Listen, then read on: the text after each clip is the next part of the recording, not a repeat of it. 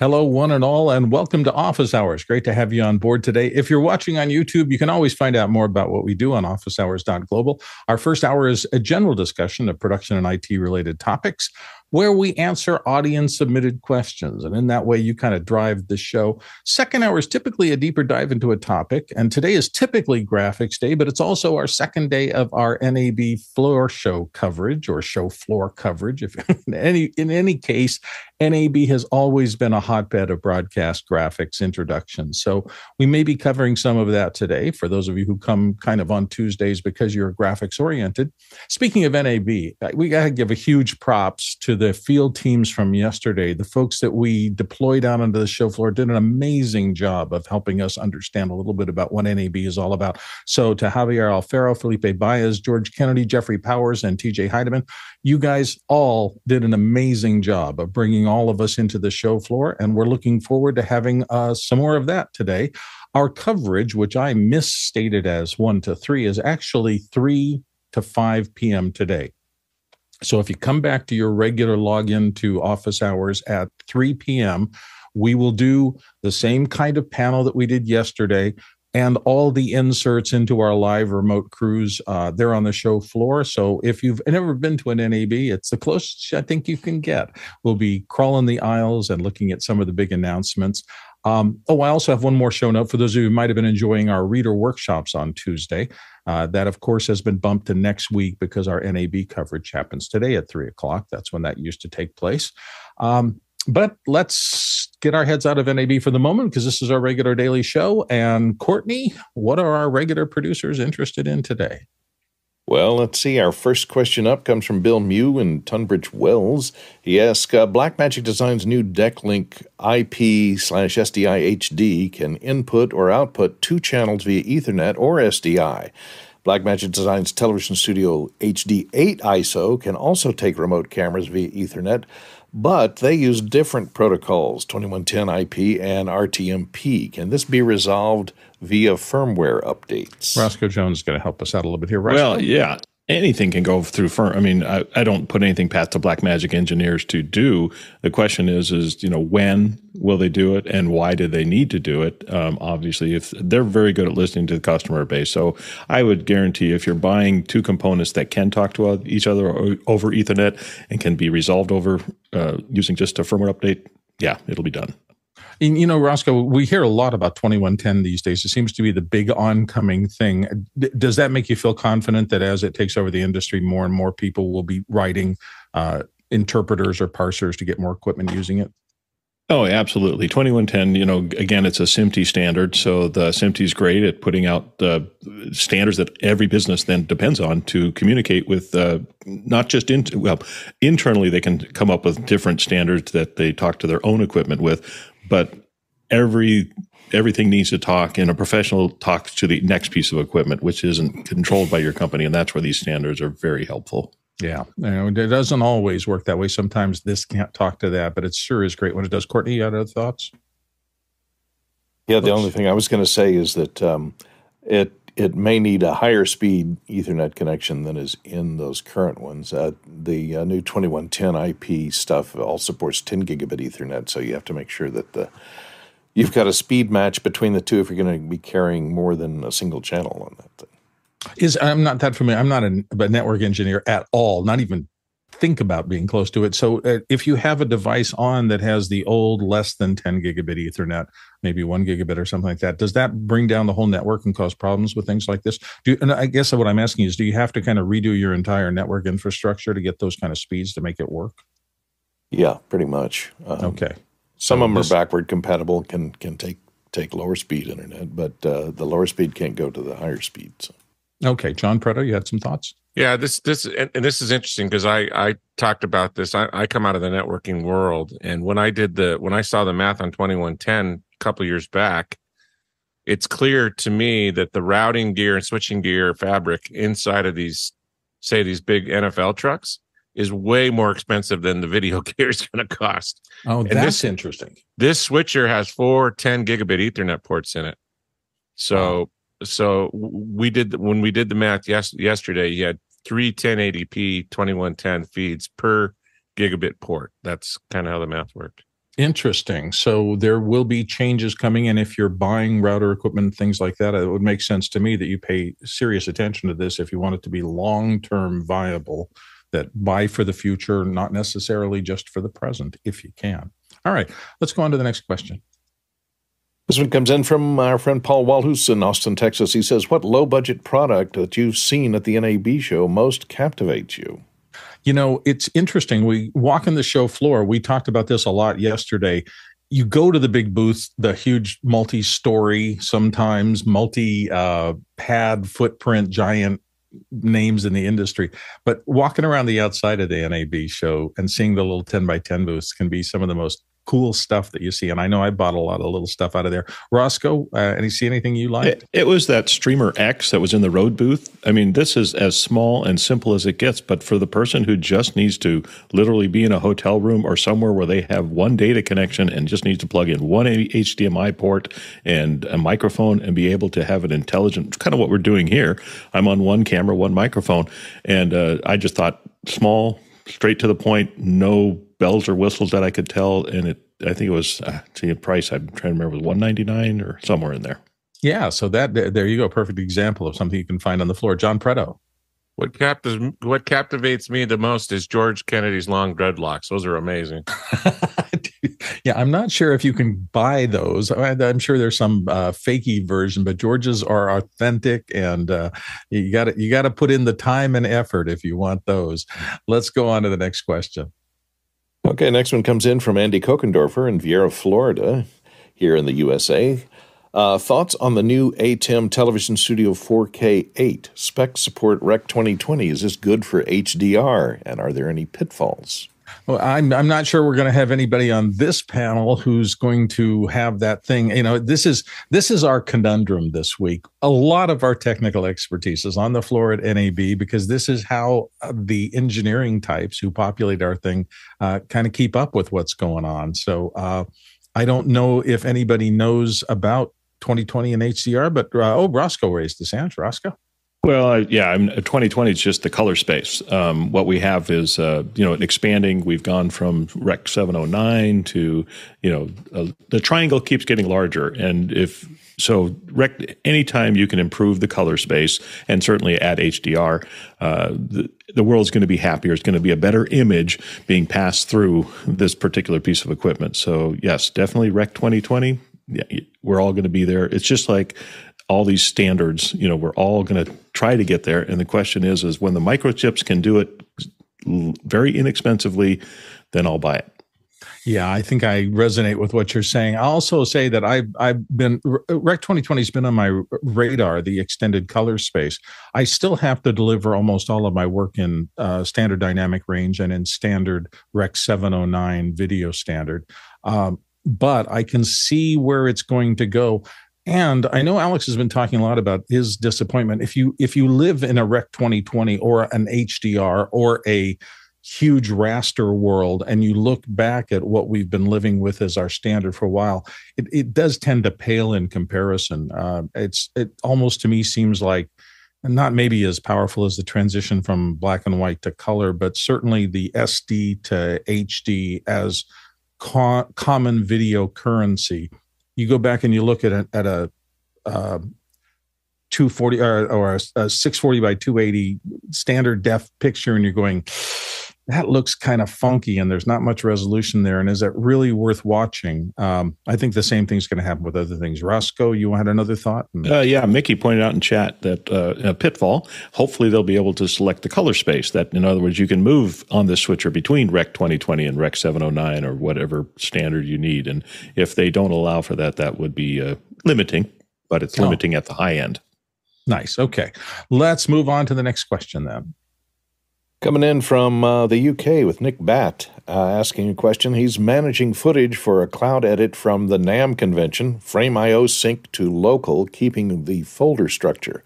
The editors edit, but how do they know which files are done without moving the local files and breaking the Frame.io sync? Ooh, this as cloud workflows develop, these kinds of questions are going to be bigger and bigger. Roscoe, your thoughts? Uh, Hedge yesterday was one of the ones that uh, is a workflow. Um, there's all kinds of ways this is done. Uh, we're doing it, I think, because the question of appeal to us. We're just assigning a, an editor to that particular project. Therefore, this belongs to Susie. This belongs to Sam. You know, they're not. So therefore, they shouldn't necessarily be in each other's way as far as uh, taking material away or u- utilizing material. Um, the other thing is, some material is evergreen. That static shot of the beautiful NAB convention sign or whatever that will be made available to everyone, so they can use that for their edits. But in the industry, there's all kinds of software um, Unity, uh, which is it's Unity on the Avid, uh, did this for years. This is this was the file control software, and so it literally, as an editor, when you were accessing that file, you locked it so that no other editor on the attached storage could get to it. And that was a necessity because a, file could be easily corrupted if two people try to open it at the same time. So yeah, that's always been one of the biggest problems in collaborative editing is that at what how how much access do you give to whom? Avid has had that bin locking system forever, but it takes a pool of content and says one person has access to it right now nobody else does. This uh, idea that we should all be able, you know, in the same set of frames, there should be one person who can work on the actual editing, another person working on the color timing of those shots, a third person working on the audio track of those same shots. That's still, I think, pretty pie in the sky at this point. It, there's just no way that you can that I've heard of so far that people can really get multiple people touching the same digital assets at the same time and manipulating them. So usually some sort of sequestering has to be done. I don't really, I haven't kept up with Frame.io in the last year or so to see what, how they're doing, but uh, there, there's stuff going on. So uh, Roscoe? uh, once again, Mickey for the win. Uh, Mickey, we love having you around because we, anyways, uh, he just says that they're creating custom status phrases on Frame.io and then they're setting the status on the clips. Ah, that's interesting. Okay, so they're trying. They're they're they're researchers trying to work in there and figure out how to how to at least apply some metadata to ranges to allow uh, serial access. Uh, serial access, I guess that'd be interesting. I'm gonna have to spend some time looking into that because everybody wants to do it now that that cloud storage is getting less expensive and quicker to access in kind of near real time if not actual real time although edit i will say editors are are funky bunch about editing with anything that's not real time. Everybody editor i know and i spend most of my time editing in my profession um, you know you get into a zone and you really responsiveness is a major part of what you're doing. I can't tell you how many editors i've seen who are very rhythmic and very intuitive and it has to cut now. And at the moment now is now that's what you want to affect. You don't want to be even a couple of frames one way or another in fact, there's a famous story in uh, one of Walter Murch's books eh, that he does the same edit three times independently, and it's only if he hits the same frame each time to make his decision about the edit does he feel like he's actually executed the edit properly. And I think a lot of editors uh, resonate with that. It's very it, it at its at its higher level, it's an intuitive and rhythmic kind of a thing. Now let's move on to the next question. Next one comes in from Andy Kokendorfer again in Viera, Florida. He asks Has the NAB team uh, had a chance to look at the Sony SRG A40 and the SRG A12 with PTZ or pan to zoom, pan tilt zoom auto framing? And how accurate is the framing? Roscoe, did you hear anything? Uh, well, no, just I was just going to point out that Sunday was the prep day for yesterday's show for NAB. So they were, you know, the crews are running around looking at the booths, talking to people, saying, "Hey, we're going to come to you tomorrow. Who do we get to talk to? What do we get to show? That kind of stuff." And so that's what's going on right now, and that's why the show today is in the afternoon because they're having yes, they had Sunday, they had time yesterday, and then they have all this morning to walk the floor, find some uh, things, hopefully, and then they can bring them to us. Yeah, and that's kind of following our philosophy is we don't really if, if, Alex has always said rather than talking to a demo person, not that I'm besmirching demo people, they are very talented and have a thing to do, but often they know their script for their product, they've studied their product, and if you want to get information about how that part of their ecosystem, let's say you're talking to a big booth like Sony or something like that, deals with other parts of their ecosystem, you need to uh, ratchet up to a technician or a product manager or somebody above the level of the person that you might see at the booth as an average visitor to NAB. So I know Alex loves being able to get to those people. And I think that's part of what our prep is to figure out who's the person with the best answers and who can we put on the show.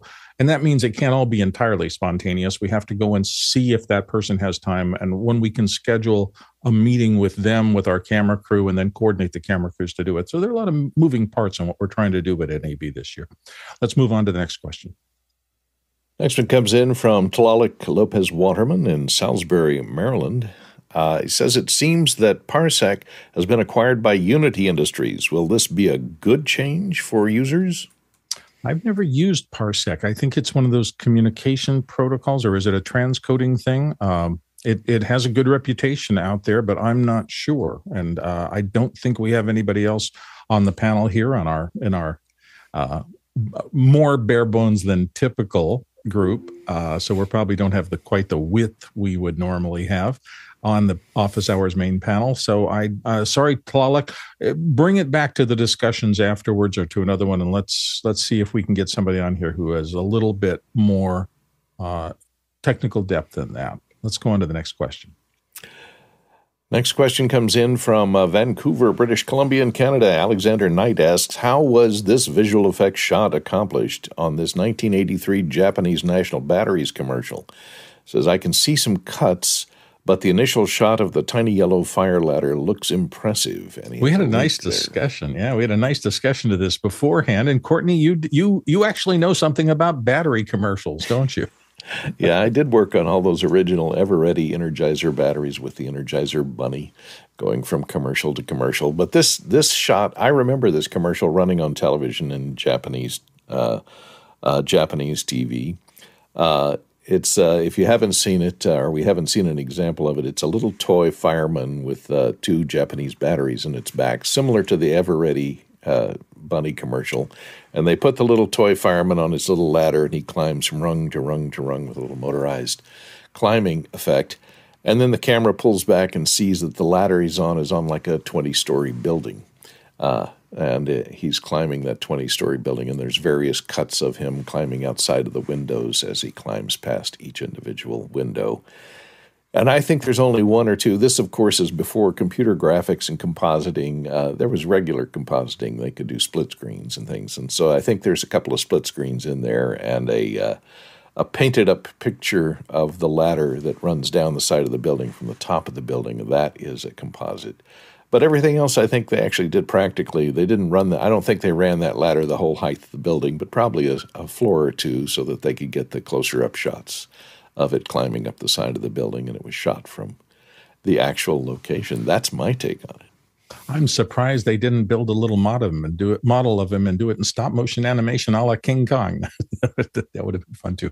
I never saw that one. At least I don't remember it in my uh, in my memory banks. But uh, oh, Roscoe, you had a thought. Well, I just want to, Courtney. I believe your NDA has expired, and if you just want to tell us what uh, powered the Energizer Bunny. Uh, okay, the uh, the Energizer Bunny was not powered by Energizer batteries. The real the first robotic bunny before they went to all CGI bunny uh, was powered by Makita drill batteries because they would slide them in, and and another one used it in, in NT1, NP1.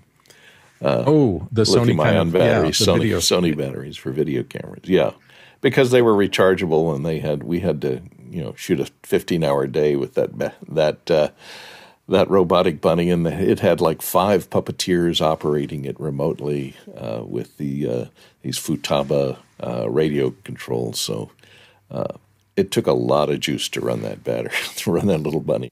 Yeah, I'm not at all surprised because I've had to spend maybe eight, nine minutes changing out uh, a six group of AAA batteries in some toy for my son.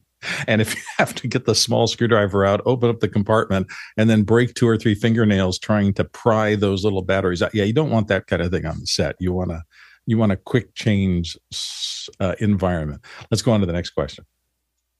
Expression ah, sorry. Next question comes in from Bill Mew in Tunbridge Wells. Says Blackmagic Designs Television Studio HD8 ISO doesn't have fully assignable aux on all outputs like the new Television Studio 4K8. Can this be resolved via firmware updates? Can the office hours team out at the NAB ask Blackmagic Design what the chances are? And, uh, yeah, the second part of that is unknown only because we were at the Blackmagic booth yesterday, and there are a thousand booths plus there at, at NAB, so a lot of uh, ground to cover on the show show floor. But Courtney, what are your thoughts? I'm not sure how the routing is done on the old ones. I know because the original ones were designed to have a single output for each camera input that carried uh, not only the video output, the program video output out each one, but it had mix minus for each particular input on each individual output for that input. And it also had camera controls going back out each individual output for each individual input. So that's a lot of routing of, of metadata and signals, secondary signals that have to be superimposed on that um, in the, the metadata area of the SDI of each of those outputs. And if to make them freely assignable as aux outputs, uh, kind of breaks that connection of the metadata for those individual cameras. So you have to do a much more complex routing internally. So I don't know if it's possible to do it uh, if they have the hardware in those old ones to handle it, or if they can just do it with a firmware update. Yeah, that makes sense to me. Uh, by the way, uh, oh, two things. First of all, Bill Mew, uh, one thing I will note: uh, hold out some hope. Maybe not a, a ton, but the crews are listening and paying attention to what we're doing today. So if somebody is by the Blackmagic design, it is not impossible that they might see your question here in Mukana and uh, ask somebody there. And, and, who knows what can happen based on that. The other thing I wanted to note is voting and questions. As always, uh, we are burning through our questions pretty quickly here, which means it's an excellent day to add your questions into the Mukana system. If you want to uh, hear anything about either the topics, the general production topics that are our uh, normal uh, grist for the mill, so to speak, please enter those. If you have anything about NAB, you're welcome to put those in here uh, and talk in general about what's going on there. And of course, this will this whole system, the Mukana backend, will get cleared out. Not to say that we won't remember some of the things posted in it here for this morning's uh, session, but it will get cleared out prior to the, our NAB coverage, and there'll be a fresh place to put your questions in for the field team for NAB. So all that's happening today. And once you put questions in, as always, don't forget to vote them up or down so that we handle the things that you are most interested in earliest and speak to them the longest. Let's go to the next question. Next one comes in from Paul Walhus in Austin, Texas. He says, What press and media organizations, aside from office hours, are doing the best coverage of the NAB show 2023. when I haven't been here, I've been sleeping, so I have no idea. But John Preto has probably been watching. John, what do you see? I don't know about best. I, on Sunday, I watched the NAB show live, which is the their own internal show, and uh, I watched it long enough to watch their prepackaged loops run, which was about ninety minutes, and it's pretty good. It's highly, highly produced and all the interviews were were basically uh, produced a, ahead of time, uh, done it on the show floor, but they were you could see that they were rehearsed and scripted prior. So they they put a lot of effort in there. They had great lower thirds and everything else. So it's it's pretty good. Yeah, one of the coolest things about the North Hall, uh, you come in. Uh, there's an escalator up to where the press offices are and things like that. But usually they set up a, a, a little broadcast kind of uh, switchers audio and everything that's their operation for taking things off the show floor and editing it into there. And it's kind of nice because there's usually a glass window around the whole thing so that everybody can watch the operators actually put the show together in a live sense there. That's kind of cool. Roscoe thoughts uh, I always enjoy. There's always one or two uh, man bands. I guess is the right. You know, somebody who just takes their iPhone and is at their first NAB or second NAB and just having a great time. I think that's to me that always reinvigorates me to watch that kind of coverage. But in uh, earlier in the week, or somebody asked a question. I found this publication called Broadcasting Bridge, which is dedicated to the IT of broadcasting infrastructure or, or bridging the gap between, you know, traditional media pipelines and stuff. So I'm really kind of watching how they report on the show because I just think the industry, this is where they're headed, or this is where we are, I should actually say now. So uh, newer publications can be really interesting. Yeah. Um, uh, Courtney.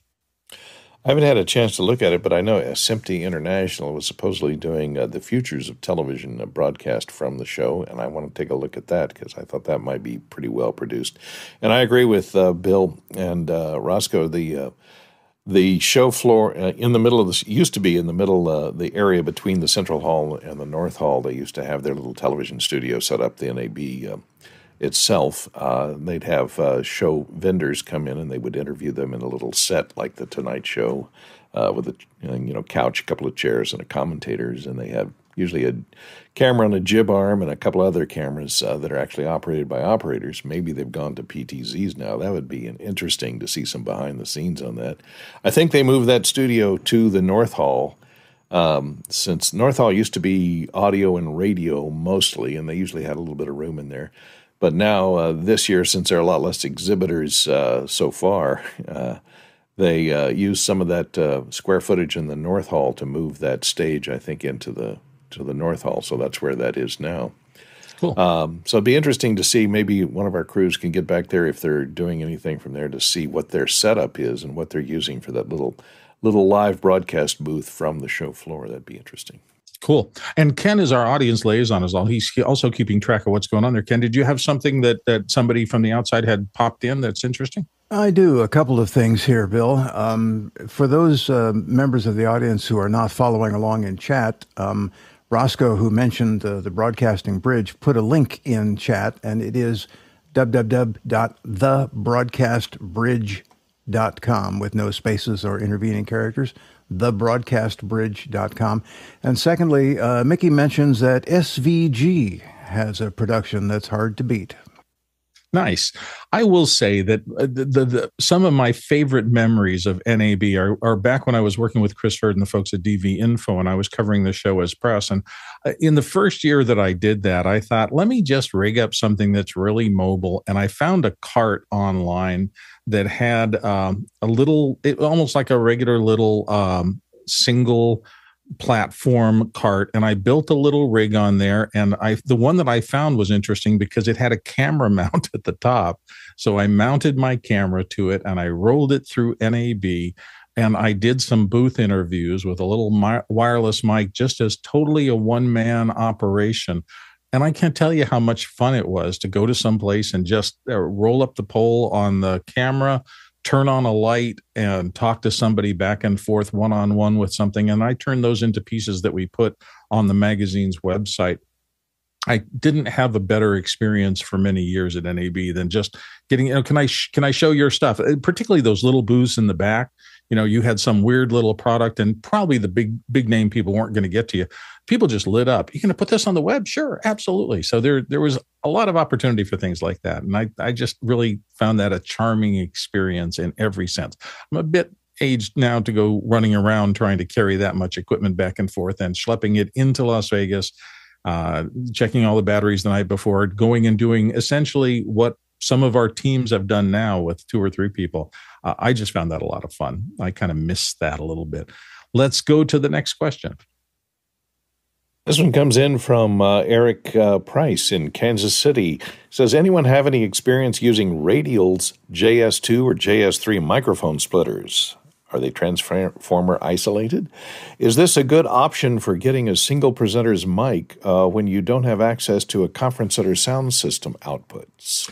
So, Eric, I have done a good little bit of taking taps off of boards at conferences and things like that. And to be honest with you, I'm that has been one of the most stress-filled points in my life.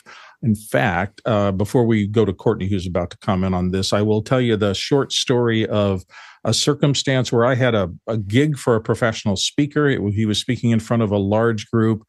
And um, in the back of my mind, I had always said, I want primary, secondary, and tertiary audio feeds. But it's a lot of work sometimes to get three feeds. Most of the time, two will do. But anyway, I had my lavalier placed on the speaker. I had a tap from the board, and I'd ask the board operator, please give me a feed. And sure enough, at some point, the battery, which was a fresh battery, first, the only time I've ever had this happen to me in my life, died on the lavalier transmitter. So I thought, oh my God, thank goodness I have the board feed. And for about 10 minutes, I was listening to the board feed and I was going, okay, I've got good audio. But something kept nagging at me. And as a tertiary, because I had left time, I put a little EV635 mic up at the ceiling speaker, but I left the XLR for it sitting there. For about five minutes, I had not plugged it in. I thought, you know, I've only got one channel coming in. Let me unplug this and plug this in.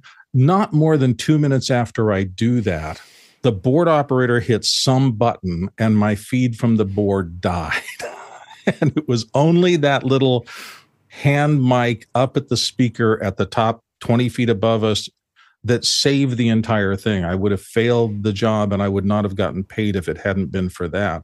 So um, I'm always been a little suspect of purely relying on any one form of audio for a mission critical shoot. You want to make sure that you have some extra stuff. So, microphone splitters, uh, doing things like a single presenter's mic, uh, thinking that you can just take the conference center output and patch into the board. I mean, a lot of board operators are very kind and they will be happy to give you a post fade uh, insert if you have the right equipment to tap out of that. And you can get really good quality audio like that. But I still try to say never just one audio source. That's my thinking. Courtney, take it away. Yeah, these two uh, these two that were mentioned, radials JS2 and JS3, I think are both passive transformer based isolating isolation splitters. Uh, and bear in mind that you'll usually have some signal loss when you insert that uh, transformer splitter in the line. And another thing to take care to worry about is uh, if there's any kind of 48 volt phantom being used for that microphone that you're putting the splitter in line of, because I don't think that will be passed because there's a ground lift button uh, on that particular box. And if you lift the ground, you're going to lose your 48 volts, possibly pass through to the microphone, and it will go dead. Uh, a better solution is is usually an active uh, with transformer isolations on the active outputs, uh, like a press box or something. Uh, there are a number of companies that make these portable, like an attache case uh, uh, with you know, one in with a little VU meter and 20 or 30 outputs that you can feed to the press out there. They're called press boxes, and um, that's possibly a better solution. They are powered, although they're not passive like these are. So I'd be careful using these passive because you might drop your signal level coming from your main mic down through to the board, and the the person that's running the audio system may be a little miffed at that. And uh, it's important to be able to do a ground lift because if you're plugged into AC on any of your equipment, you can induce hum into the main system, which would be bad. And that's why there's a little ground lift button on that box. So be careful about that. I always uh, kind of uh, shy away from putting my own equipment in line with the main equipment. Uh, and plus, in order to insert it, you have to unplug their equipment for a short period of time to plug yours in line. So there's that problem to deal with as well. Yeah, there's the may I? Hi, you're my friend. Can I mess up your situation? Get my Y cable in there and will it mess you up? Roscoe, your thoughts? Well, that's exactly it. I I assume that I'm there paying. My contract states that I'm there to provide sound. If I don't provide good sound, I don't get paid. Therefore, you're not touching anything that's going into my board. Uh, I, if somebody didn't request a press box output on the back end, there is no way that you're going to have access to something, especially if it's the line, the single line. Of course, hopefully we did redundancy coming from the microphone podium or the stage down to the board. So that means that you should have your own complete sound system. This this is an element that, in a very kind situation, maybe at a wedding uh, or something like that, somebody might let you plug into. But in a professional under contract, no, you're not going to have access to that microphone line. And uh, there's all kinds of inexpensive ways. I've used those little Rode Go 2s and just go put it right on the podium, right where the speaker was, and it turned out better than what they had because their microphone was up in the wind and that little thing was protected by the edges of the podium. So you may actually get better sound by putting in your own system.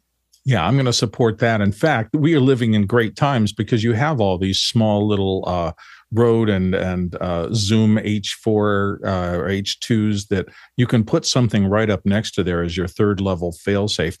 I, the wireless mics, I, I, commensurate with what uh, Roscoe was just saying. I used my primary thing was always my own expensive Sony wireless mic system laved on the person with the body pack direct back to my camera. Even if the entire building goes dark, I want to make sure I still have sound coming in. It's only in those circumstances where, for some weird reason, that fails that you have to drop, drop back and drop back again. And then you're dealing with these other pathways. Hopefully that answered your question, Eric. Uh, let's dive into the next one. Next one comes in from Paul Walhus in Austin, Texas. He says, What AI features are you seeing in products at the NAB show? John Preto. So we're we played both with the Adobe. In fact, on our show yesterday, they talked about the new feature for for AI text into uh, Premiere. And so you can go to to if you're if you're a subscriber for Premiere, you can download the beta. The new beta has transcription and text based editing built in. And then Blackmagic also announced that they had transcription built into Resolve. I I don't see the ability to edit yet text in in Resolve, but it is in Premiere, which is bad news for Descript. And I can say, because I was talking with him on the phone a little bit before the show, that Alex on the show floor is really interested in this. And he's looking at Firefly and some other things uh, that are in the AI space. And we'll be reporting on them over the course of the week as he gets back here. So uh, I think there's, I think he said that there was a significant presence of AI either as part of the bigger operations or some tools specifically. Courtney, have you been hearing things? You're muted. Sorry, not a lot. Uh, I just was going to mention that they there was a demo yesterday of of uh, 18.5 of Resolve uh, from Blackmagic yesterday, uh, and it did show the uh, automatic subtitling, which is what they're using their uh, voice to text engine on using AI, and that I, I, think it will just be a short period of time until they got uh, script based editing as well. So they just drop the script in the timeline, and it will order those shots and do a, a rough cut of the individual shots based on the the uh, text from the subtitles. Yeah, I mentioned the other day that I've been using the the lumberjack system. I had about starting about five years ago. I've used it for a couple of shows, particularly if I have to cover a conference and there's a lot of people doing speeches and things like that, or you know, a lot of presenters. To be able to get uh, audio transferred to text and be able to search on the text and edit based on when you edit the text, the video that is connected to it by metadata gets edited simultaneously is a pretty powerful and pretty useful thing. Uh, it it does some things well, as all automated technologies do, and it does some things poorly. But it also can really cut down the time it takes to get to that rough cut stage. I don't think it's ever going to replace, uh, you know, serious editing, taking a look at the nuances of transmitting information. But boy, all of us want to get rid of as much of the drudgery as we can. So these automated systems, and and one of the areas where AI is doing really well is text to speech or speech to text. Either way, uh, if you can get more transcripts, more data about the show that you're about to work on, uh, and if you can use it a little bit like Final Cut does in terms of putting a tag on something so that the moment you type that into your edit system, the clip associated with that term pops up.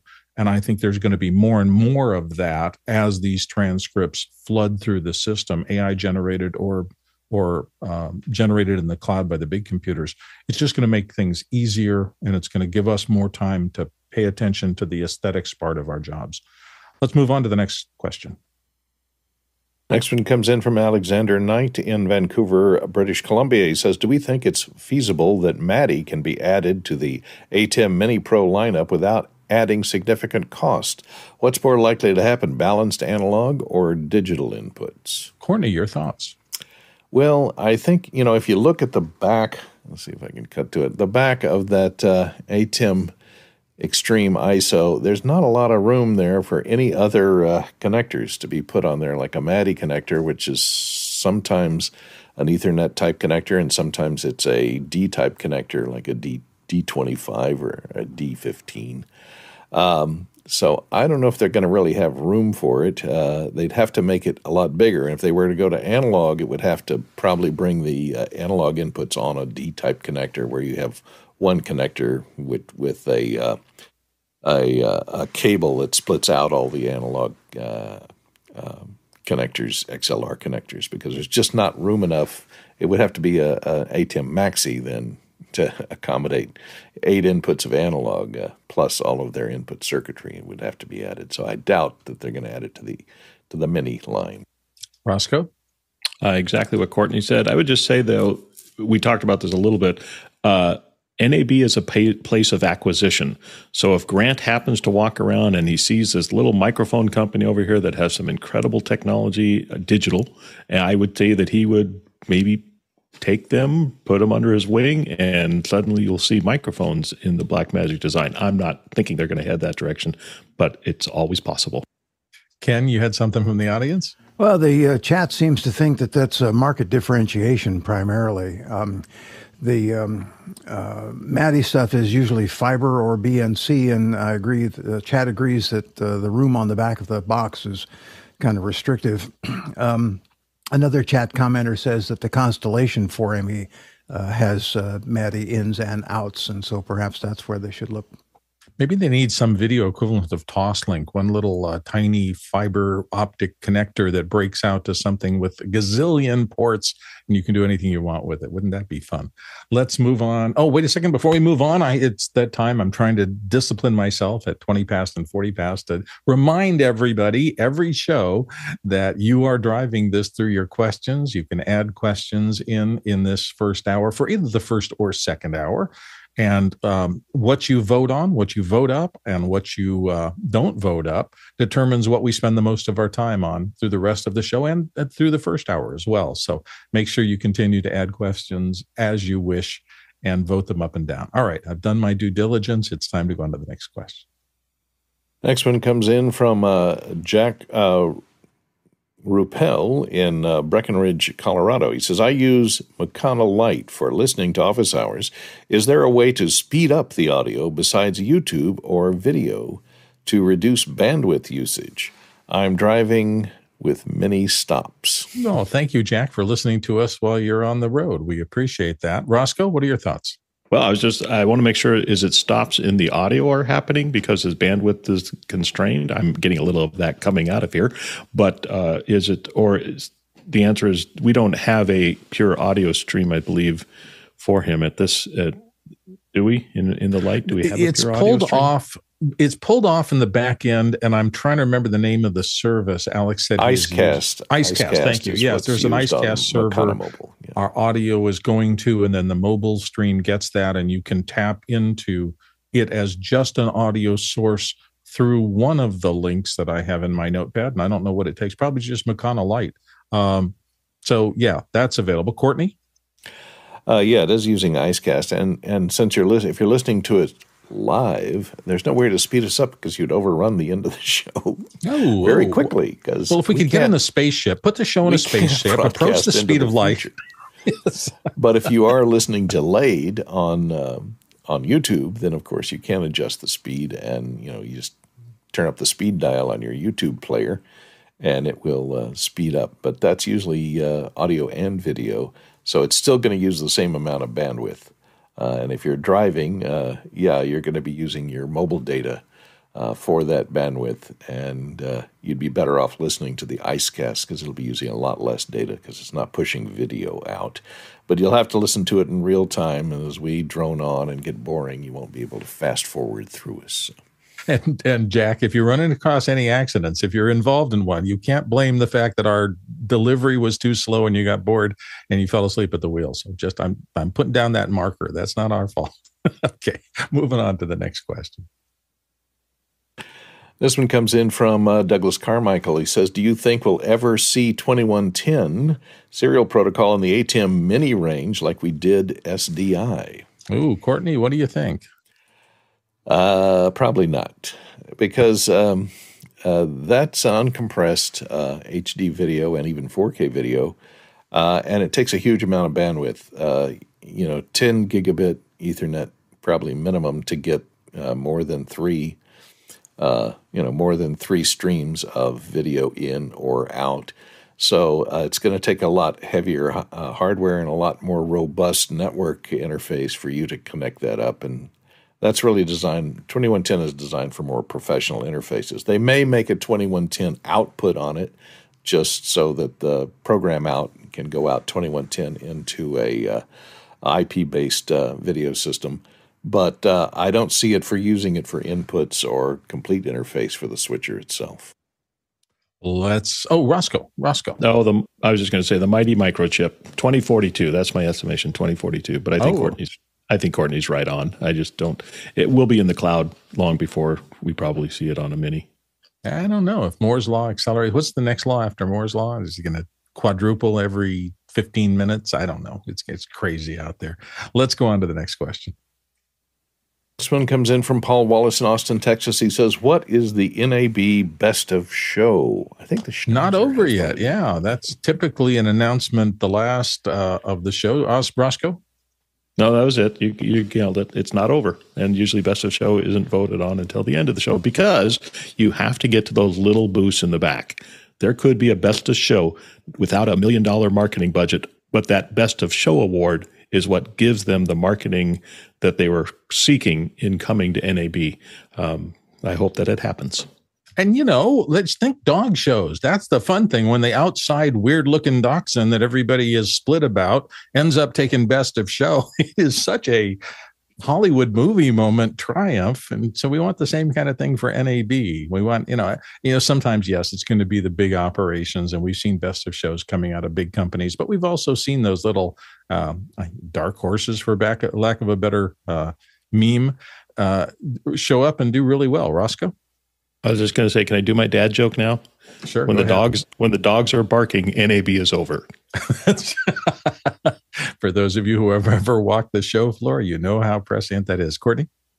Well, maybe we ought to set up a straw poll for best of show of our office hours uh, commentators in the field, field commentators. So I, they'll all win. It's going to be a dead heat. Everybody's crossing the finish line exactly, even with an optical line they've all done so well. Wow, what a what a great crew from yesterday, and we're really anxious and excited to have them back um, back today. It, it, it's just what what we're doing. I'm just still astonished at what we're doing. I mean, nobody's getting paid for this. We're all volunteers, and there's so much technical expertise that has aligned and traveled and gotten together how, just because we enjoy it.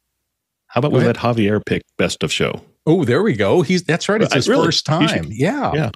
Absolutely. That's a great idea. Uh, yeah. I, so the other thing is that NAB Best of Show may be in a category that you have no interest in. I mean, that's the thing that has surprised me about NAB when I first started going. I actually kind of, it got on my radar back when I was in the radio days because radio was a big part of NAB back in those early years. And as I migrated, started doing more video work, and then more field production and got interested in lighting and um, things like teleprompting and, and other things. My experience and understanding expanded, and I realized that there were much more, there was much more to NAB than I had anticipated when I first got involved with it. And there are a lot of verticals, so to speak, there, particularly now that most television is video over IP at some level in some place. They still do broadcast, yes, but most people are connected by cable. And we're seeing OTT, what uh, NAB coined years back uh, as over the top. These are the digital signal distributions that happen even though there's a broadcast signal. And all of the pay sites and the on demand sites put video content and similar content, radio shows, podcasts, and whatever, all that stuff in the digital realm. It just covers a wide range of technologies. It's no longer just, oh, it's broadcast TV. So, okay, audio and broadcast TV is all we have to deal with. No, the, the technological scope of NAB in networking and a gazillion other things is just huge. So that's what makes it so much fun for me. Anyway, Let's move on to the next question. Uh, next one coming. Next one comes in from um, Kenny Hampton in Greenville, Illinois. He says 2019 was my last time at NAB. Tesla has added tunnels, etc. Since then, how does this transportation system work? Prado, you're a Las Vegas resident native. Tell us how the construction and the big dig and the rest of that has impacted things. Another one of Elon Musk's companies, the Boring Company, and Las Vegas contracted with the Boring Company. They have tunnels now going from the new west side over to the South Hall. Uh, and I think that they have the leg all the way up to the to Resorts World, which is up the street but they have plans to to link up all of Las Vegas, all the way to the airport, all the way to Allegiant Stadium, all the way to UNLV, which is a huge undertaking for the next decade. Are they and, and are they, they going to tunnel under the strip and put? Yes, yeah, yeah. And, wow. and they just drive Model Threes through through the tunnels. That's what they do. Yeah, it's it's a fascinating thing. I that I missed. Uh, I, if I was at NAB, I was going to try to do that. And I'm, I, maybe we'll get one of our crews down there in the tunnel. can take a ride along. That'd be kind of fun. Anyway, um, Courtney, you had thoughts? Yeah, it's interesting. They're they're using Model Threes with drivers though. Still, I'm waiting for them to to go to full automatic uh, driving on that, since you don't have to deal with pedestrians. The thing you got to worry about is running to the Model Three in front of you, and with your radar talking to each other from one car to the next. I think it would be pretty easy to do. Um, so once they automated that, get the drivers out of the loop, then you can carry one more passenger per car, and uh, and not worry about a lot of the the other you know difficulties with fully automated driving. You know, because you're driving in a little tunnel, there's nowhere to turn. Yeah, that'd be cool. You know, we were talking pre-show today about uh, Disney stuff, and I mentioned Autopia, my first driving experience as probably a five-year-old. And I remember the big bumpers on those. So that's all they have to do is just weld these really nice bumpers on the back of each of the cars in the hyper tunnel, and it should work fine. Um, Ken, we have something in from the audience. We do. Um, we have a, uh, a, URL that was dropped in the chat for the, those of us who are listening and not uh, not watching chat regarding the uh, transportation in Las Vegas. The URL is lvcva.com slash Vegas dash loop. And so there's uh, something to watch there. And more importantly, uh, is a request from Eduardo. John, he wants to know what's the name of the bird. Uh, his name is drum roll, please, Cordy. Sorry, I don't have a drum roll. Virtually, there we go. His name is his name is Bird. Bert the Bird. There you go. Does he played the saxophone. nice.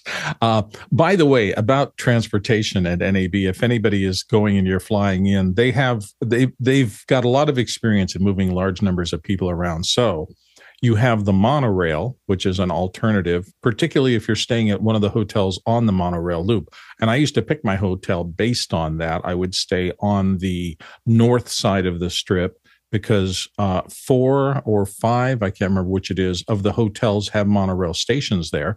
Uh, often a station handles two hotels. So um, if you're there, you can roll out of bed late, get on the monorail, and go right to the convention center.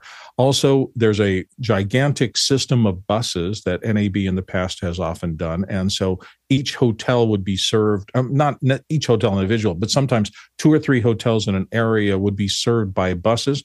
And they do loops all week long during the convention.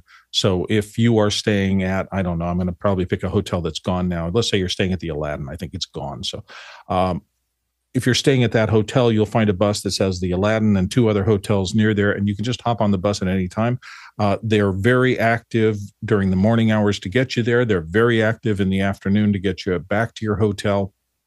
And they go probably once an hour back and forth and do loops around there. So transportation has been thought of, and of course, uh, cabs in Las Vegas. That that that is a city that crawls with taxi cabs.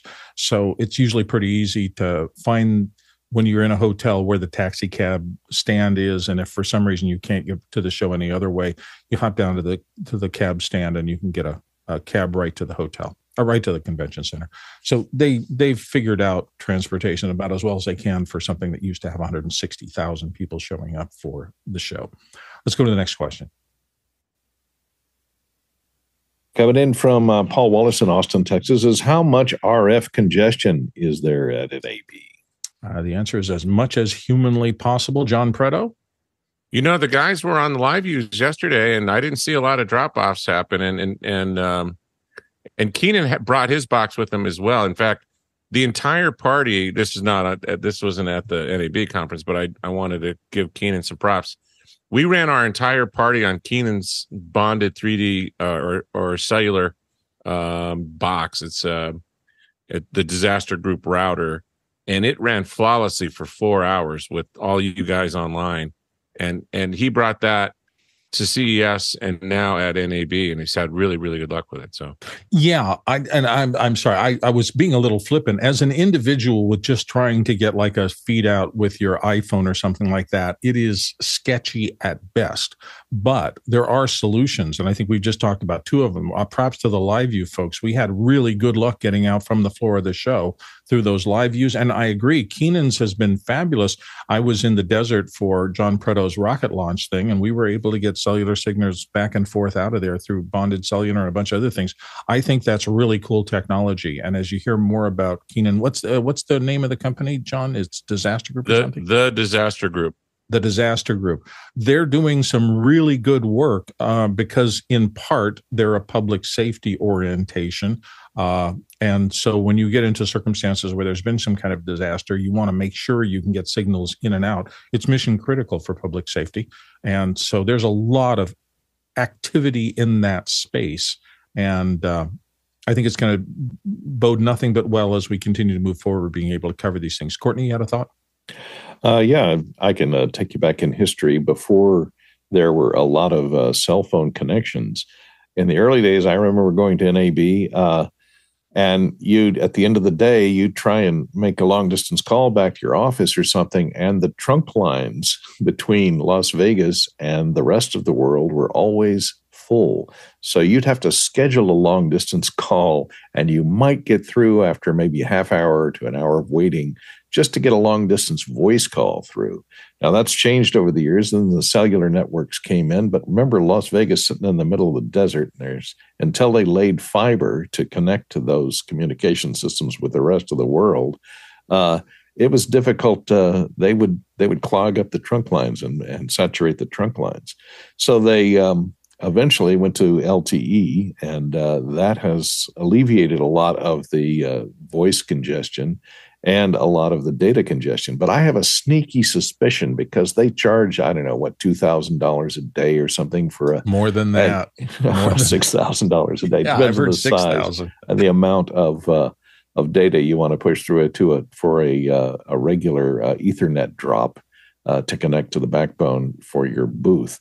Uh, so that's kind of pricey, and I think they would kind of limit the the uh, major telephone companies would come and put repeaters inside all the halls uh, to handle the uh, cell phone traffic. Uh, and some of the cell data traffic, but I think now that they've they've opened up a lot more data bandwidth to those, and I think the convention centers, you know, got uh, got wind of all the complaints about not being able to get data out, and so they kind of bit the bullet and let the phone companies bring in more data, because of course the phone companies get the money because all those people exceeding their data caps if they don't have unlimited. Oh, there you go. I didn't think about that, but you're right. It is a kind of a profit center in that respect. Let's go on to the next question. Next one comes in from uh, Alton uh, Christensen in New York City. Says, "Is text-based video editing in Premiere et al. really AI?" John Preto. I would consider it technically as machine learning and and AI as a, as a you know the top level root and machine learning as one of the features underneath AI. That's how I would label it. Roscoe. Uh, yeah, Philip Hodgetts. Uh, be, there's a before NAB, the bunch of editors get together and do a thing called the NAB Editors Lounge, um, and they Philip Hodge had a good statement on that. He said, you know, we he has tried, and Philip, well, I don't, he has a great background in this area. He tried many different guides that were be text or using the text to do the editing, and so they all they all failed in in the sense that the story when you got to the end of it was very clunky not very smooth until you need uh, always that human person to step in and do the finish and Philip's an old friend of mine, and I will say that I've been talking to. He's the person who who put um, a lot of this stuff on the radar for me ten years ago when we first uh, met at NAB and started chatting afterwards. Um, and so, I think the branding has gotten ahead of things a little bit in some of these areas. But uh, Courtney, your thoughts? I don't think it's AI. It's just uh, programming um, uh, algorithms because the, there's several things that have to be present for that type of a system to work. First, you have to translate your your audio into text. So you have to you may have a little AI into that because so, you don't want to have the wrong words showing up. But as it does that translation, it also your video clips have to have time code in them because it has to time stamp that text with a metadata of the time code that it starts at on the video. So that's maintained in a database. And um, then also it helps to uh, tag your video with who's speaking on camera. And that has to be done by an operator or something when it's ingested into your edit system. Uh, I think maybe AI could be involved in uh, facial recognition once you set up uh, a uh, library or a list of people that are going to be on camera and their names so that it can then associate their face with their name and that can be added to the metadata uh, for the text edit. And the best these things can do is really do a rough cut assemblage. It can assemble, you know, you can base your um, uh, your cut, your rough cut, your first assemblage on just what's being said, and those those are the the points that you want to make in your edit. Those uh, particular responses or or uh, lines that the people are reading is what you want to put in your edit in the order that you want to put them in. So it'll it'll pick the clips, it'll put them in order, but it won't necessarily pick the best take if it's a dramatic, uh, you know, uh, film or something where you'll have six takes of the same dialogue. You know, you have to pick which take of that dialogue is going to go in there. You know, you're going to want that line in there for the scene to play, but you don't know which take, so you're going to have to select that anyway. So, uh, and it's not, of course, going to handle cutaways, uh, reaction shots, you know, things to smooth that out. That's all going to be left up to a real life editor. AI may eventually get get better at doing that. I'm amazed at what Chat GPT can do to construct a storyline and can can make up all side all sorts of uh, conflict and add that in. Uh, uh, reactions of different characters that you didn't mention at all in your uh, prompt to have it write a story. So I assume it's possible as long as it has the assets to create it, uh, or maybe it can create its own assets. AI is getting better and better as we go along. Roscoe? Yeah, I know we're running a little long, but um, I just the other thing that all the editors agreed on, they really want the AI to do the grunt work, organizing the clips, presenting them with the best options or the options, just organizing stuff in the background, which assistant editors have gotten paid to do for years. But they're really hoping that AI can just get in there and do it in a consistent method that works for that those editors. I, have been listening to all of these things, and again, Phil's been a friend of mine for a long time, so uh, I've I've gotten some training from the best of them.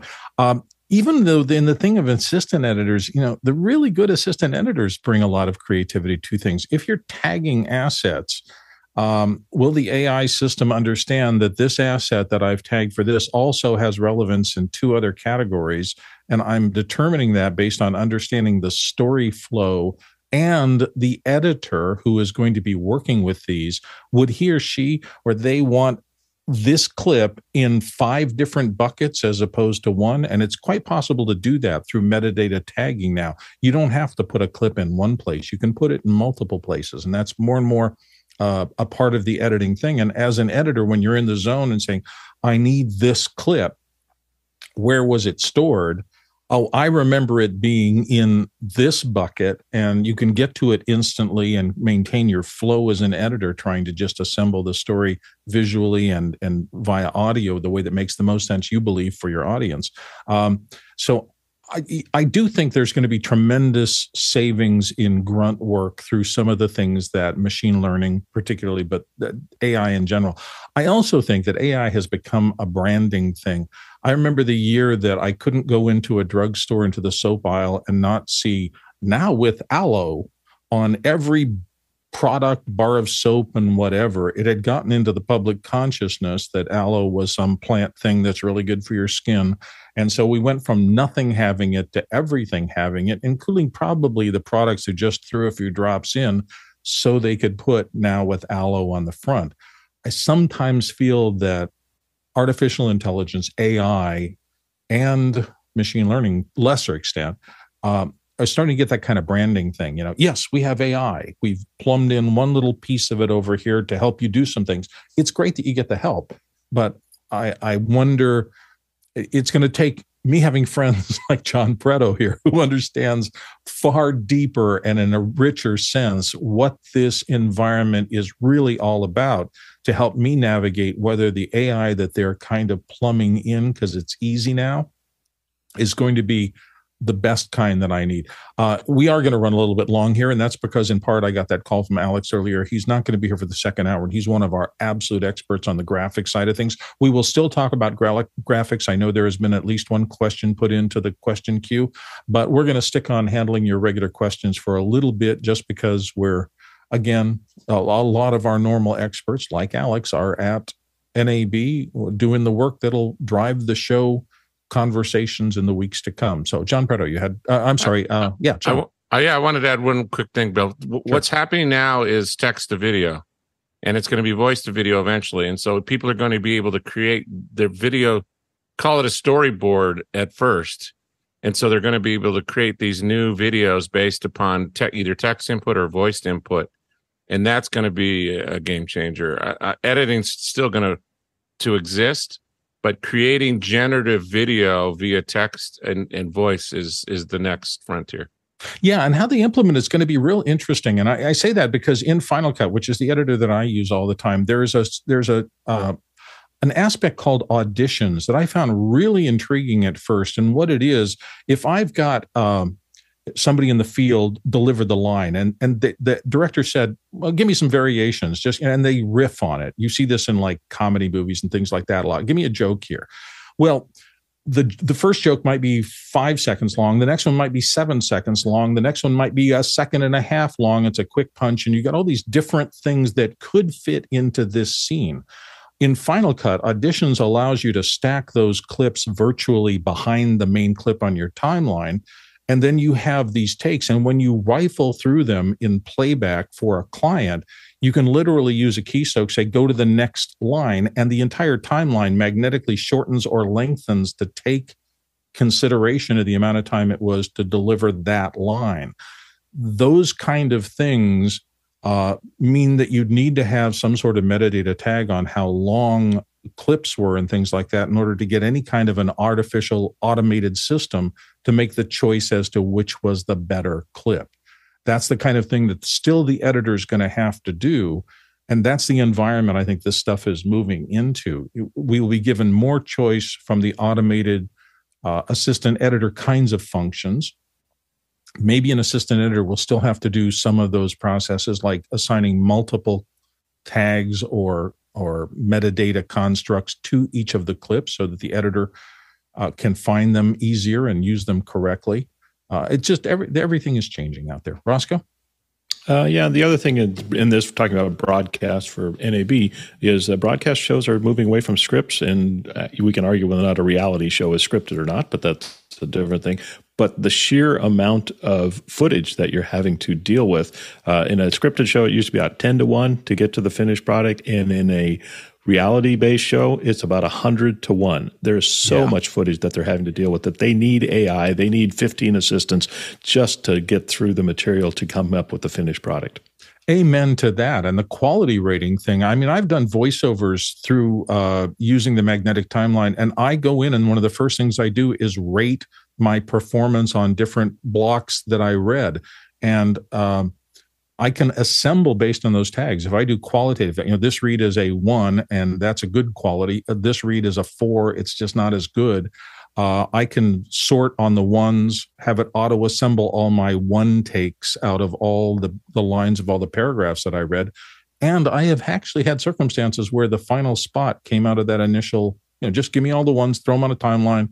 Oh gosh, it's done that that was a huge wake up for me because that took a lot of the pressure off of the mastering process and getting things out quick. We also have an audience liaison uh, question come in. So, what have we got, Ken?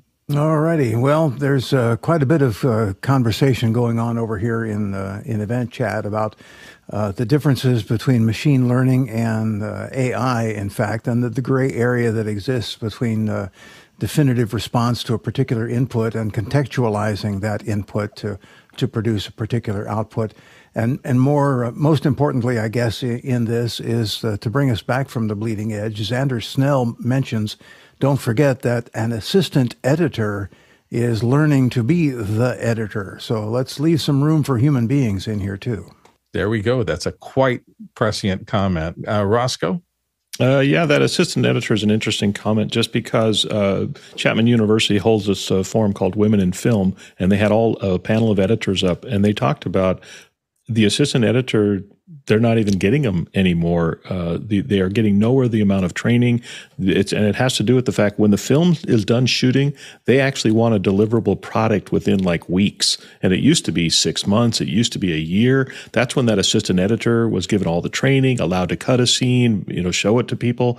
That time for the assistant editor to learn is really condensed. So it's hard. You almost have to go out and do your independent projects just to learn the craft. Yeah, I've seen a lot of that. I've seen uh, also on small crews, the kind of um, resume film crews, the the people just I got some money together, I got a bunch of friends, I want to go make a movie, which I think is great. That's where most of it's those kind of environments where most of us learned how to do this work. Um, in those kinds of circumstances, um, you know, it's like everybody wants to be the director of photography. Nobody wants to learn how to operate the camera and i'm you know jumping to the top i understand the wanting to make progress in your career but losing all of those interim steps where in the past the real craft of this was passed along it's going to be a challenge i think for some uh, some of the young young folks coming up. If you are put into a position at the top without going through the stages on the bottom uh, you're going to have to work a whole bunch harder not to get into the suite with the the serious players when you're later in your career and realize you really don't have the foundation. You don't know the language. You don't understand the etiquette. You don't understand the rest of that. Maybe your talent is so prodigious that you will still succeed regardless and you become the next wunderkind and that's fabulous. Uh, you know good luck in, in doing that. But for the the the serious jobs down the line that make a career and are the stair steps to that I, I think you jump too many steps on the escalator at a time at, at your own peril. Roscoe? Yeah, I had a student that learned Avid when Avid first appeared, and uh, they they rode that wave right into uh, the show was NYPD Blue. They were within three years of graduation were an editor, an actual the number three editor on the show. Still to this day, he's done very well for himself. And uh, but uh, so I'm looking at AI. Maybe there's a technology here that we all are looking at, and some you know new person is going to ride the wave. They're gonna they're gonna go, oh hey, you got to get Jack because or Susie because you know she knows her stuff. She knows exactly how to use the Premiere AI to get the best product out of it. So that would be my challenge too to to new people. Look at this technology, learn the technology because now you're valuable to the industry. You may advance quicker because of it. Yeah, there's just so much to learn. This is this continues to spread. It's always been a a industry that uh, values people who are not tunnel visionists who can learn more of the things. Particularly, the higher you go, the more you need to know. Courtney, you had thoughts? Yeah, I think all the AI models currently have either been trained on text or still images. They haven't been unleashed onto the vast uh, collection of video that's out there and a dramatic uh, films and television shows from you know back in the 60s that have all been digitized and are sitting on servers somewhere. So once they start to include that and that's going to take a lot of training because that's a lot of bandwidth to to munch through and tokenize and uh, come up with uh, you know cutting styles and to use ai to to create cutting styles and uh, a visual look, etc., based on uh, past movies and television shows will be interesting. But I don't think anyone's training any models yet uh, with video. So that's why you see the first attempts at doing a, a text prompt to actual moving video have been very iffy because uh, it doesn't just have enough training and information on creating, uh, you know, linear video. Uh, out of a, a made up objects to be able to create something that's realistic looking. And I love this thing because I, I once in one of my lectures said, okay, so you've got a door and it's actually a boring shot of the door and you want to hold it for two seconds and that is boring. Then somebody opens the door and there's the zombie and that's not boring. That's interesting. But the question is, if you've done your work as a writer and somebody knows that there, that there might be something to put the character in jeopardy behind the door, maybe that boring shot needs a couple of seconds so the audience has the anticipation. The shot itself is not good, but its meaning in the context of the flow of information you're presenting to the audience is important. How is AI going to figure out that that long door shot is an A, as well as the entrance of the zombie being the A? Questions to be answered. I just it's interesting coming from uh, knowing something about still shooting, where I was trying to find the perfect frame, and video editing for so many years, where it was the unfolding of information over time that was the key and how to sequence and leave that up there. We're, we're in for some interesting years coming up. John Preto, you got a thought? So the, the method is called, it's called reinforcement learning human feedback. And so OpenAI and DeepMind have these rooms of people going through these, these scans and they're feeding back. And when you use OpenAI right now, they've got an up, they've got an up thumb and a down thumb we're help training the model moving forward. So we're help training 3.5 and 4.0 moving forward. But RLHF is is a big deal so that people are going to be watching um, these clips and and or s- sequence of stills because right now what they're doing, like Courtney said, he's absolutely right on the money.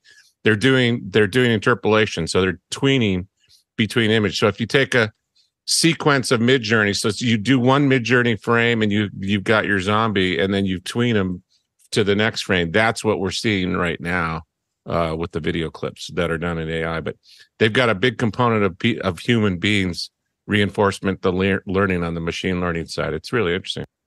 We're having a lot of fun talking about these things. We do have the graphics uh, tag coming toward us, but we're going to handle your questions for a little bit in between there. Again, Alex was going to lead our discussion on graphics, but he's at NAB and so fully involved in in uh, booking guests and doing other things for the show in the future that we're going to stick with this for a little bit. Uh, so, next question. Next one comes in from uh, Stephen Kimbrough in Berkeley, California. He says, "Is there a company starting to push into Blackmagic area besides the China knockoffs?" Roscoe, what do you think? Well, Blackmagic pushed into everyone else's area, so I really think there's some pushback. Sony, with their better focusing cameras, really this forum has agreed that if you're out there being a vlogger and uh, you don't have the automation to run behind and refocus your camera, the Sony's the way to go. But I think Rode uh, at the low end. I mean, Blackmagic's got a, a, tremendous amount of products, but if you look at the ATEM minis, I think these Rode Streaming X and some of the stuff they've got coming in is pushing where I would have said, "Oh, get an ATEM Mini because it's to be." No, I think Rode's got some really good solutions for the individual uh, blog blogger. Is that the right thing? Streamer, uh, video. Yeah, there you go. Okay, Courtney, your thoughts?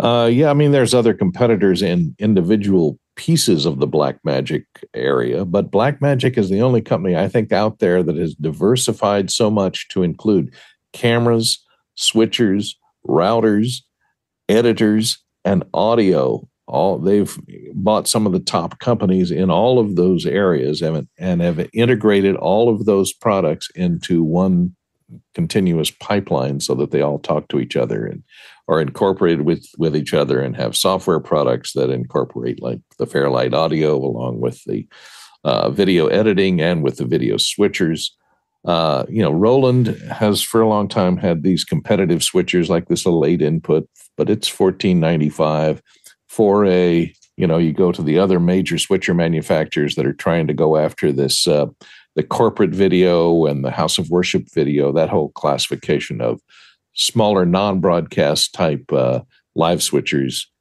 They're priced, you know, two to three times what the Blackmagic input, you know, Blackmagic uh, uh, entry level switchers are priced at. So I think uh, everybody else is going to have a hard time competing because Blackmagic is so well diversified in all the different areas that uh, end up in that corporate or streaming or less uh, well less than full line broadcast ross you know has a lot of that sewn up sony has a lot of that sewn up in the in the professional broadcast area but uh, slightly below the professional broadcast and eating into a little bit of the professional broadcast is Blackmagic, uh, where they've uh, made it really a democratized uh, uh area, product area. All right, let's dive into the next question here. Sorry, had to cough there. Jack Rappel from Breckenridge, Colorado says, I have a F Deuce SC11 sound card controller. I guess that's how you pronounce that, with a button push. I can get canned laughter. Yes, canned cheering, etc. Is there a way to flash the hardware with my own audio clip? Same question for the Podcaster Pro. Now, that depends on whether they allow you to do any flash reprogramming of that. Generally speaking, I find those things to be no. There are certainly plenty of software programs that virtualize that kind of sound controller, and you can put on an iPad. And I did this probably a few years ago put an iPad, a series of buttons, and then link them to whatever audio clips you want and play them back in real time with a button push. Courtney, what do you see out there? Well, of course, on my Rodecaster Pro. Thank you. Thank you. Thank you. I have that uh, available. Uh, you have uh, these uh, uh, sound pads that you can program. You pre-program. You can load, you can load your own sounds in. They come with their own default sounds, and you can record your own uh, clips that go into each of those playback pad. So um, I'm not sure about this SC11 sound card controller. Whether that has it's really just audio software that can take digitized audio and store it for immediate playback based on a button trigger. So it's not very difficult to do. You can probably do the same thing with Stream Deck. I don't know with uh, an audio player that is uh, hooked up to your uh, Stream Deck. Yeah, almost companion. surely. Yeah, that makes sense. John Preto. I use Soundboard Pro on the iPad and it works fabulous. You can load as many WAV files or MP3s on there as you would like. There you go. And the, the question for your uh, SC11 is Does it allow you to add things to its flash memory? Is it addressable or have they pre programmed in those sound effects and don't allow you to add others? Let's go to the next question. Coming in from uh, Tony Mobley in uh, Newnan, Georgia. He says Can the panel recommend a budget conscious camera that can record live on stage productions and would allow for streaming? Ooh, does anybody have any thoughts about which uh, budget conscious? And, and Tony, that means a lot of different things to a lot of different people. Courtney, you want to give us some some hints, Mayor? Maybe. Well, a lot of was it JVC has added streaming into uh, a lot of their camcorders uh, that they're they're prosumer camcorders uh, that are pretty nice for doing. Uh, you know, they have built-in attached lenses. Now they're not. No, they're not that expensive. They're actually pretty cheap if you consider what it's doing, and they have uh, built-in streaming. You can put in a, uh, streaming address to uh, stream live from the camera out over Wi-Fi uh, to a streaming source. So there are uh, ways to do that. You won't be able to switch, of course, but it's just from that one camera to your one stream location. Um, you can, of course, use the ATEM minis to stream directly from a switch to the internet. So that's pretty uh, pretty cheap and budget conscious. But as far as an individual camera, I'm not sure. There, I'm sure there are others that have uh, the Wi-Fi chips built in and the ability to uh, hit a stream directly. I wonder how long it's going to be before somebody comes up with an online streaming ingest process that would do the synchronization and switching in the cloud and allow you to zap it out to AWS or one of the services. You'd think that would be something along the way. There's probably a bunch of latency and upload and download issues to solve between now and when that happens. But it'd be interesting if there was a virtual switcher, virtual cloud based switcher that could do that. Courtney? Well, the other thing to consider is any cell phone can do that right now. So, uh, that would be one way to do it. Just get some little things to hold multiple cell phones and stream each one to a separate streaming channel and then the people on your facebook page or whatever could be pointed to those streams and they could switch their own povs from each of those individual streams from individual cell phones. And that's probably the cheapest way to do it with a bunch of cheap android phones that uh, can be set up to uh, output directly to a streaming source Ken, we have somebody probably who wants to get in on this discussion. We do indeed. Uh, first off, uh, in in this organization, it's always difficult to uh, say what budget conscious means because uh, some of us have different budgets than others. So it's like that question about what's the best. You know, well, mm. um, so knowing what your uh, expense limit is um, going to be is important, according to chat here, uh, and also the um, the concept of, for my own results uh, and experience, uh, the concept of using Wi-Fi streaming is uh, fraught with difficulty. Uh, the time when you set up your cell phone to do Wi-Fi streaming is when the hall is empty. Uh, and then when you go to do it in real life, you've got 200 other people sitting there who also have cell phones in their pocket. And all of a sudden, your Wi Fi isn't Wi Fi anymore. It's just mess.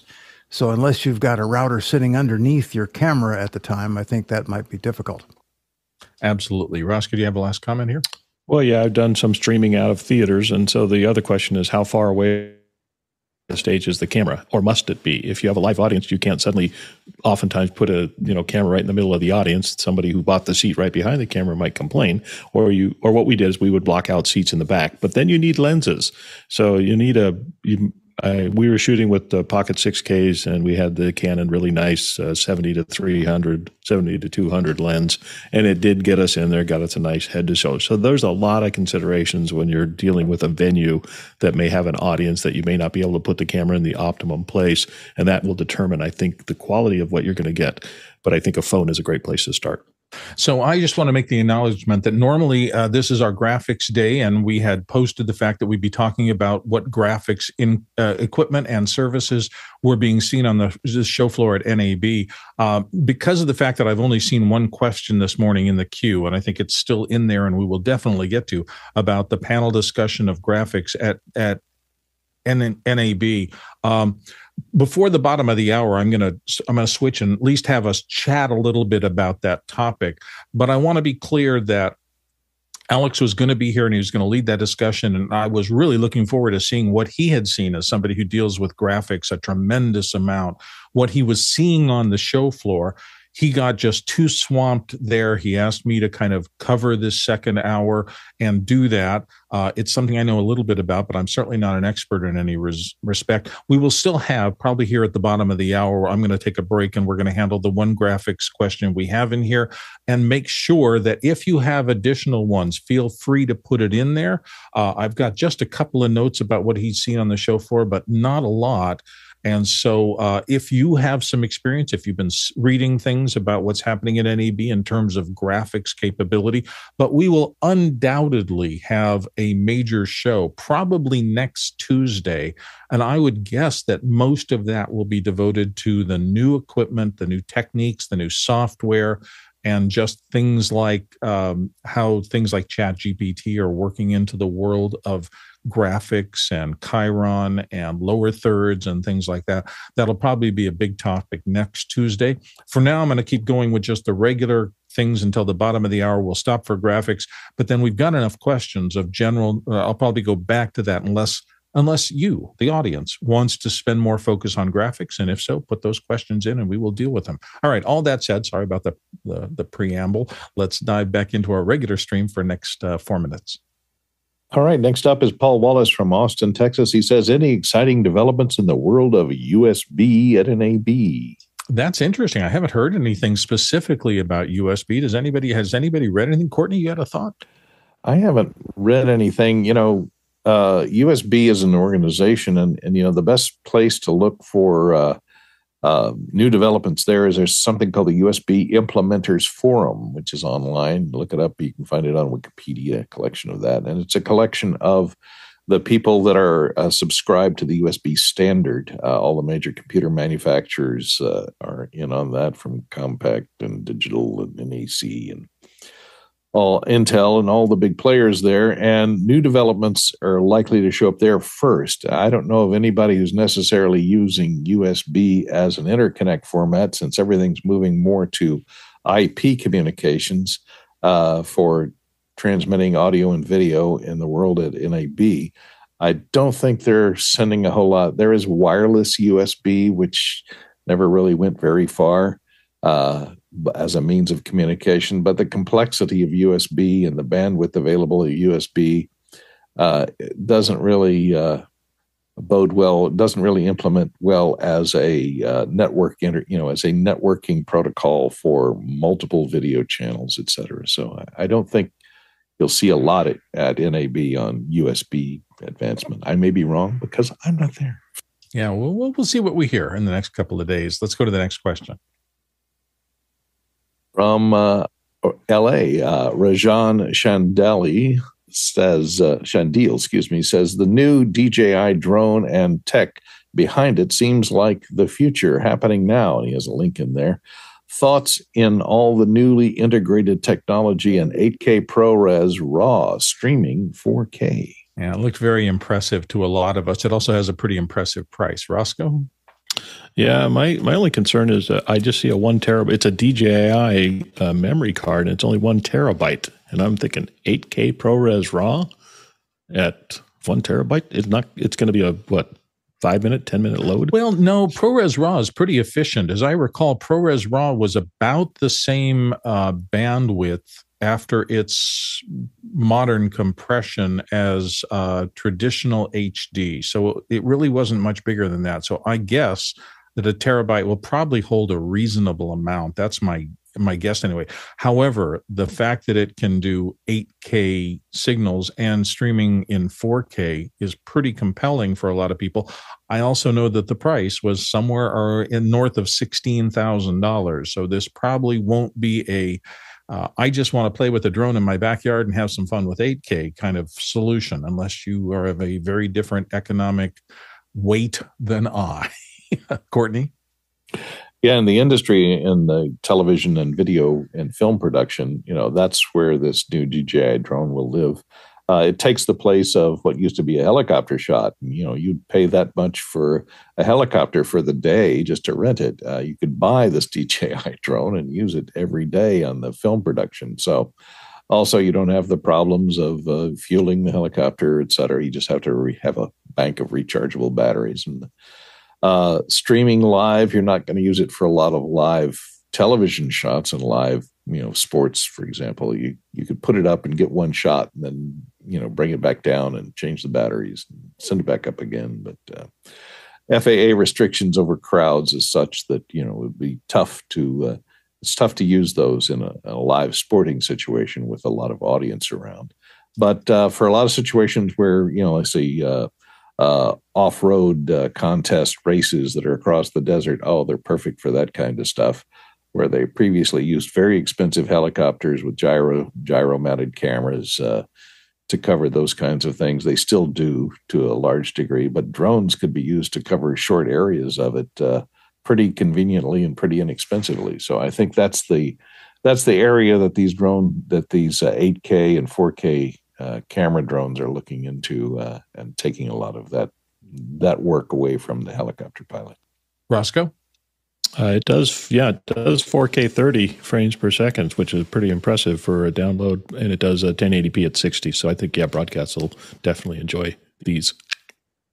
Okay, we're going to take just a, a, pause here for a minute and talk about the graphics side of this because it is Graphics Tuesday on Office Hours. And so uh, I was chatting with Alex earlier today, and uh, he was saying that he is seeing a good little bit of AI generated and powered graphics on the floor as he's walked through. He hasn't actually had much time on the show floor because he's been so busy getting ready for his presentations and things like that.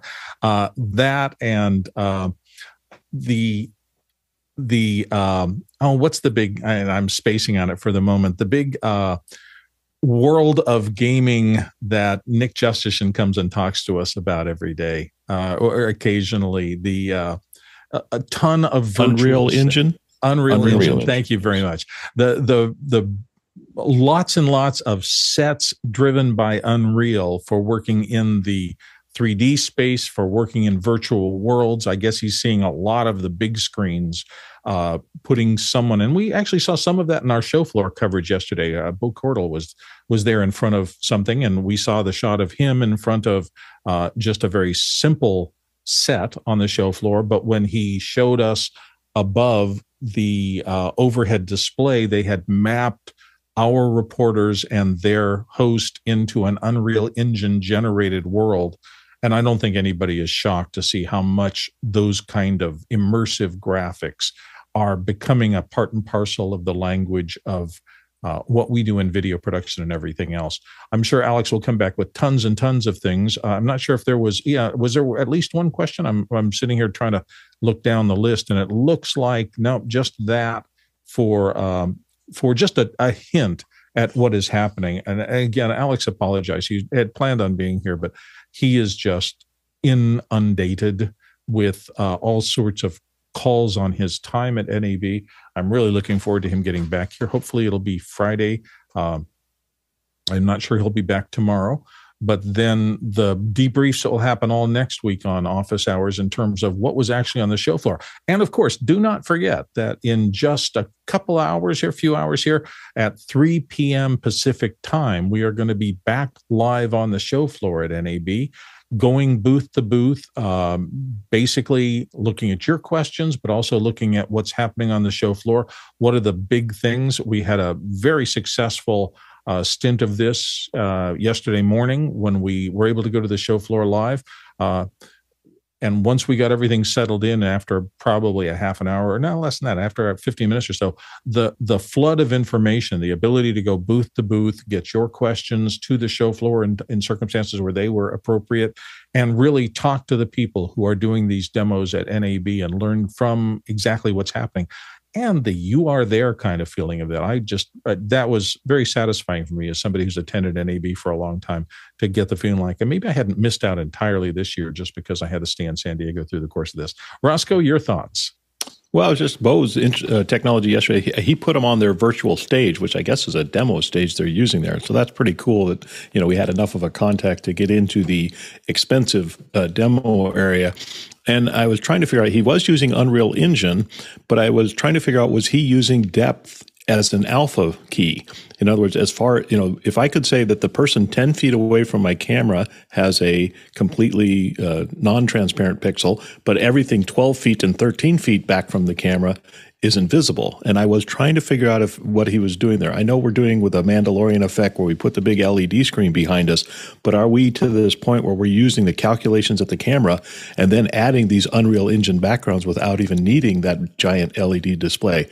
That's going to be cool. That would be cool. Actors working in Z space, another thing of blocking becomes even more important. That's actually very cool. John Preto, your thoughts? You know, it's been very super interesting to watch Doug Ferguson as we started uh, as we started uh, Office Hours March 2020 um, to grow into where he's at right now because he started off on the TriCaster and using the graphics that's built into the TriCaster, and then he used a program that's a couple of thousand dollars called CharacterWorks that runs on a PC, and then he would feed that key fill into into his TriCaster, and now he's moved up to Ross and so now he's using XPression built into Ross with with the Ultrix switcher, and uh, and he's playing with the big boys. And you know, it was really interesting to watch Bo because Bo did the graphics at the at the Olympics.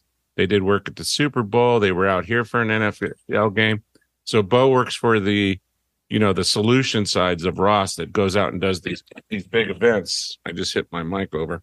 Um, and uh, you, you, know to get in with the big guys using this really expensive hardware uh, about i don't know 150 or 200 thousand dollar investment on doug's part to upgrade his trailer over a three year period yeah that's just amazing but you know those are the the people who make those investments we're at another inflection point right the things are changing and uh, it's all going to the kinds of stuff we're doing where video is on IP and the connection between audiences and producers is happening over the internet as much as it used to happen over broadcast television.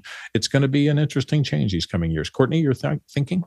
Yeah, as far as television broadcasting goes and graphics and NAB, you know, typically for many years you'd see the uh, the weather graphics people generating now virtual interactive sets so that your weatherman can be walking around inside uh, big maps that fly up out of the floor and come around behind a virtual desk and they're actually sitting on a green screen stage and the camera movement is being tracked uh, in real time and composited in real time into that virtual set and uh, it used to be just static images or just little layers that they would move to make it give you the image, the, uh, appearance of a 3D world that they're standing in, and they would render their shadow onto the floor, et cetera. And so it makes them look like they're standing in a very fancy set that's all coming out of a computer. These days, uh, Unreal Engine has taken over a lot of that market. There's a company called Zero Density that I think is previewing their uh, Unreal based on air graphic solutions so that they can now generate realistic looking 3D rendered sets uh, that track camera movement uh, that look quite real and probably are indistinguishable from the real thing. They also incorporate the lighting from your studio. So Unreal Engine has the ability to light your virtual set and match the lighting of your studio lighting. So it looks uh, it it blends perfectly into the uh, studio lighting of your live characters that you're inserting into that virtual set. So it it makes it a lot less uh, distinguishable be- between a virtual graphic and a and a real set. So I think they're making a lot of uh, a lot of advancements in that area. And I'm seeing like a like you say uh, Unreal Engine has really captured a large portion of that market which was used to be um, with VizRT used to have a lot of that tracking software in for green screen compositing uh, is now being moved over to Unreal Engine. Yeah, and, and, you know, I wasn't even on my radar before office hours, and, and I think that's part of why I, you know, I was going, why does Alex spend so much time talking about USDZ and some of these things that add the third dimension to mapping and things like that? And now I'm starting to understand it's because of what those kinds of things we're seeing on the floor at NAB, where systems need to map 3D objects into 3D space, not just with width and height, which was our typical flat televisions before. And even though we're still watching on flat screens, the calculation behind the scene has to t- uh, allow for third dimensional stuff and it's going to probably be more and more a part of what we watch every day as as things move forward. Let's uh, go on and uh, if you have again other other questions having to do with specifically graphics let's just integrate them into our regular question flow as we head toward the top of the hour. So uh, next question courtney. Uh, this is a regular question coming in from Paul Walhus. He says the uh, dveo ad and CG insertion solutions inserts local ads, graphics, and text scrolls and other content into video streams. Will this work with Zoom shows? Roscoe, do you know anything about this? I, well, no, I don't, but I'm going to say unless Zoom supports it, I'm going to say no. I mean, the, the idea, there's two things to think about here. A lot of people are looking at Zoom as just ingestion. This is where I get eight people to show up, I get their SDI out of the dual link card, and now I've got something I can put into a professional switcher and, and, and add these kind of professional tools if that's what it is to go local. But to me, anything that's localizing stuff in this manner is uh, kind of automating, trying to automate what and get rid of the people at the local station, although it's probably already taken place for many of them. Courtney Gooden. Well, I'd ask this question of Andy Carluccio, who we have out in the, in the field at NAB, because he's head of the Zoom broadcast uh, integration division. Uh, so I think they're looking to take the tools or create the tools to allow integration with existing broadcast tools uh, into Zoom. So maybe uh, maybe there is an interface that's coming down the line that we haven't heard about or hasn't been announced. No, but Andy has talked about the fact that the Zoom Apps initiative is uh, aligned with him, and there may be apps coming in the future that third parties build to start incorporating more of these kinds of ad insertion and things like that tools into the Zoom stream. I mean, uh, they have an API and that means that clever programmers, clever content producers, uh, people who are looking at this as the next big wave of communication coming for the future um, might start building apps or building whole suites of apps, uh, maybe even destinations on the web where people can come in via Zoom and participate in more complex programming uh, by doing that. The, the, the future has a lot of possibilities out there. I'm I'm pretty astonished at uh, it. Sometimes I sit back and I feel to myself, we're at another one of these inflection points. Everything is changing. It's well on the way to changing. I'm not saying it's just starting, but there's so much headroom in front of us in terms of what we will be watching, what kinds of content uh, is being devised and created and imagined for a future where so many people now are uh, migrating away from the traditional sit in your living room broadcasting and are pulling their mobile devices out of their pocket and consuming things uh, on demand um, at the time and place of their choosing. And I know it's changed my habits as an individual. I am watching, I'm still watching a reasonable bit of TV. My wife and I like to sit down at dinner and chat and watch news programming and things like that just to keep up. But I also find it very normal for me to just kick back at the end of the night. If she's got something going on, I'll pull out my phone and watch a movie or watch a piece of content or maybe uh, check out what's happening on YouTube music videos or things like that just as a relaxation. And that changes the nature of the whole thing when we have in our pocket something that can tap into all this. And certainly our mobile phones have kind of been the leading edge. There are way more services on my phone in terms of 3D content and uh, Dolby sound and the rest of those things than on probably any other of my watching devices. I mean, when you're getting Dolby and multi channel and all those things available on my iPhone, and they're not available on my TV because I haven't revved it in a few generations, that that's a change out there in the marketplace. Let's go to the next question. Next one's coming in from uh, Edmonton, Canada. Ontario, Dave Troutman says, Are colorists going to benefit from uh, machine learning and artificial intelligence where matching shots is a consideration? He says it's an acquired skill. No, is it ever? John Preto, your thoughts? When we studied neural networks in the late 80s in college, never did I think that that the creative industry would be one of the first industries to to have AI implemented, machine learning implemented to create these ama- amazing imagery that we're seeing out of the out of the generative tools these days. Um, so I, I think it will be helpful. I think as far as iterative work where it will show you different colorist type of of scene looks like show me this image what it would look like whoever the DP for for Blade Runner was that orangey Mars kind of look and feel. You'd easy be, easily be able to do that with with AI. So I think th- that iterative looks in the style of a certain DP would be easily implemented in in machine learning. Orange and teal cross them each other on the color wheel. This will be good. Let's try it and let's do it. Um, Courtney.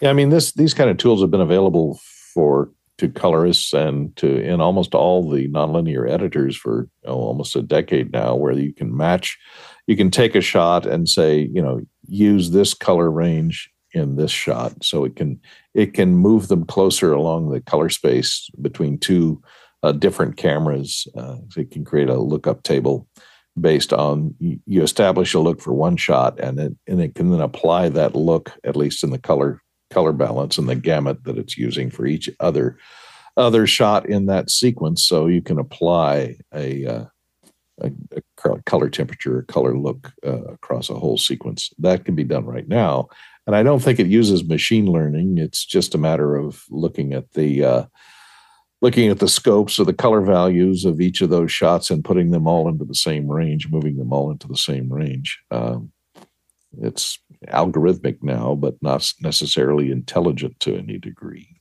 Roscoe?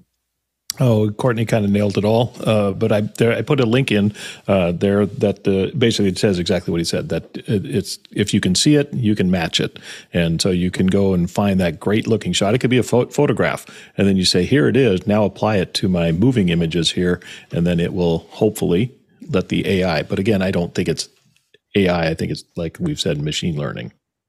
I will say that I have, eh, you know, occasionally as someone who shoots multi-camera stuff and has to colorize it afterwards, I've I've found circumstances where camera A, the wide shot in front, has a stage shot. The stage is lit by all this stuff. Camera B, which is 30 feet to my right, shooting across with a picture of the drummer, for lack of anything else to say, uh, some other person uh, that there are big windows behind the drummer. So the uh, overall impression of those two shots is widely different. And I have tried to pull the second shot to be using AI to or the, the rudimentary tools. Uh, you know, just use algorithmic 3D LUTs to try to get this one to look like that one. Sometimes it fails miserably. And uh, you know, it depends on how much resolution you have on the shot. Sometimes you have more data to work with, bigger color bit depths, HDR. If you have those kind of things, it can really help to make those two shots similar to each other. Um, but that's kind of why I would like still like that human being in the seat to make the value judgment of I'm going to keep pushing at this until I get it as far as it can go, and I know when to stop and sorry, but we're just not going to be able to completely make these two shots match. I've got the skin tones correct, but when you're switching from camera A to camera B, the luminance values are way off, and I can't clamp them down without making it look flat, pixelated, and ugly. Um, so there will still be the need for people, human brains behind this, I think, even as this stuff gets better and better. But I'm not denying the fact that it's getting better and better, and will continue to do so probably. Courtney? Yeah, if you look at some of the Resolve and some of the new tools that are available in there, you can actually relight a scene uh, based on the AI. The AI will do a depth map that it, it figures out from what's in the foreground, what's in the background, just from the content and what's in focus. And then it can apply a lighting model. You can actually change the direction of lighting onto a shot. It's a little bit difficult, but it manages to do it once it, it generates that 3D model. Um, so AI is involved in in some of that, I think, to some degree. So it to, to in order to figure out the depth the depth chart, and then apply the 3D lighting models as to you know what hits something in the foreground, what is bounce light off of something to fill, etc. I think you know, but but uh, in as far as creativity goes, I think. Uh, you could go to something like Midjourney and just use it as a style guide. You could look through it at some of the stuff that uh, you know, like here in the showcase, you know, all the stuff is being generated, and look at all the variety of styles from uh, you know 1950s uh, hand drawn uh, illustration to uh, uh, Disney type animated characters to you know everything you can possibly think of. You could just choose a style here and have it apply that style to computer generated imagery. whether or not you could use a color balance, look at that multicolored ape. Amazing.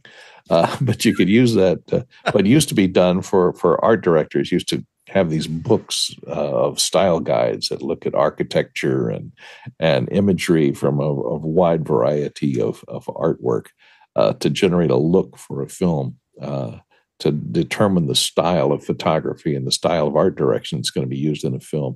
Nowadays, AI can generate those style books based just just based on text descriptions and can come up with a a wide variety of color palettes and looks that uh, you know chooses colors that that have a dramatic impact, uh, and that can all be done with AI. Fredo, thought. So I want to give you a, a couple of examples um, and uh, analogies.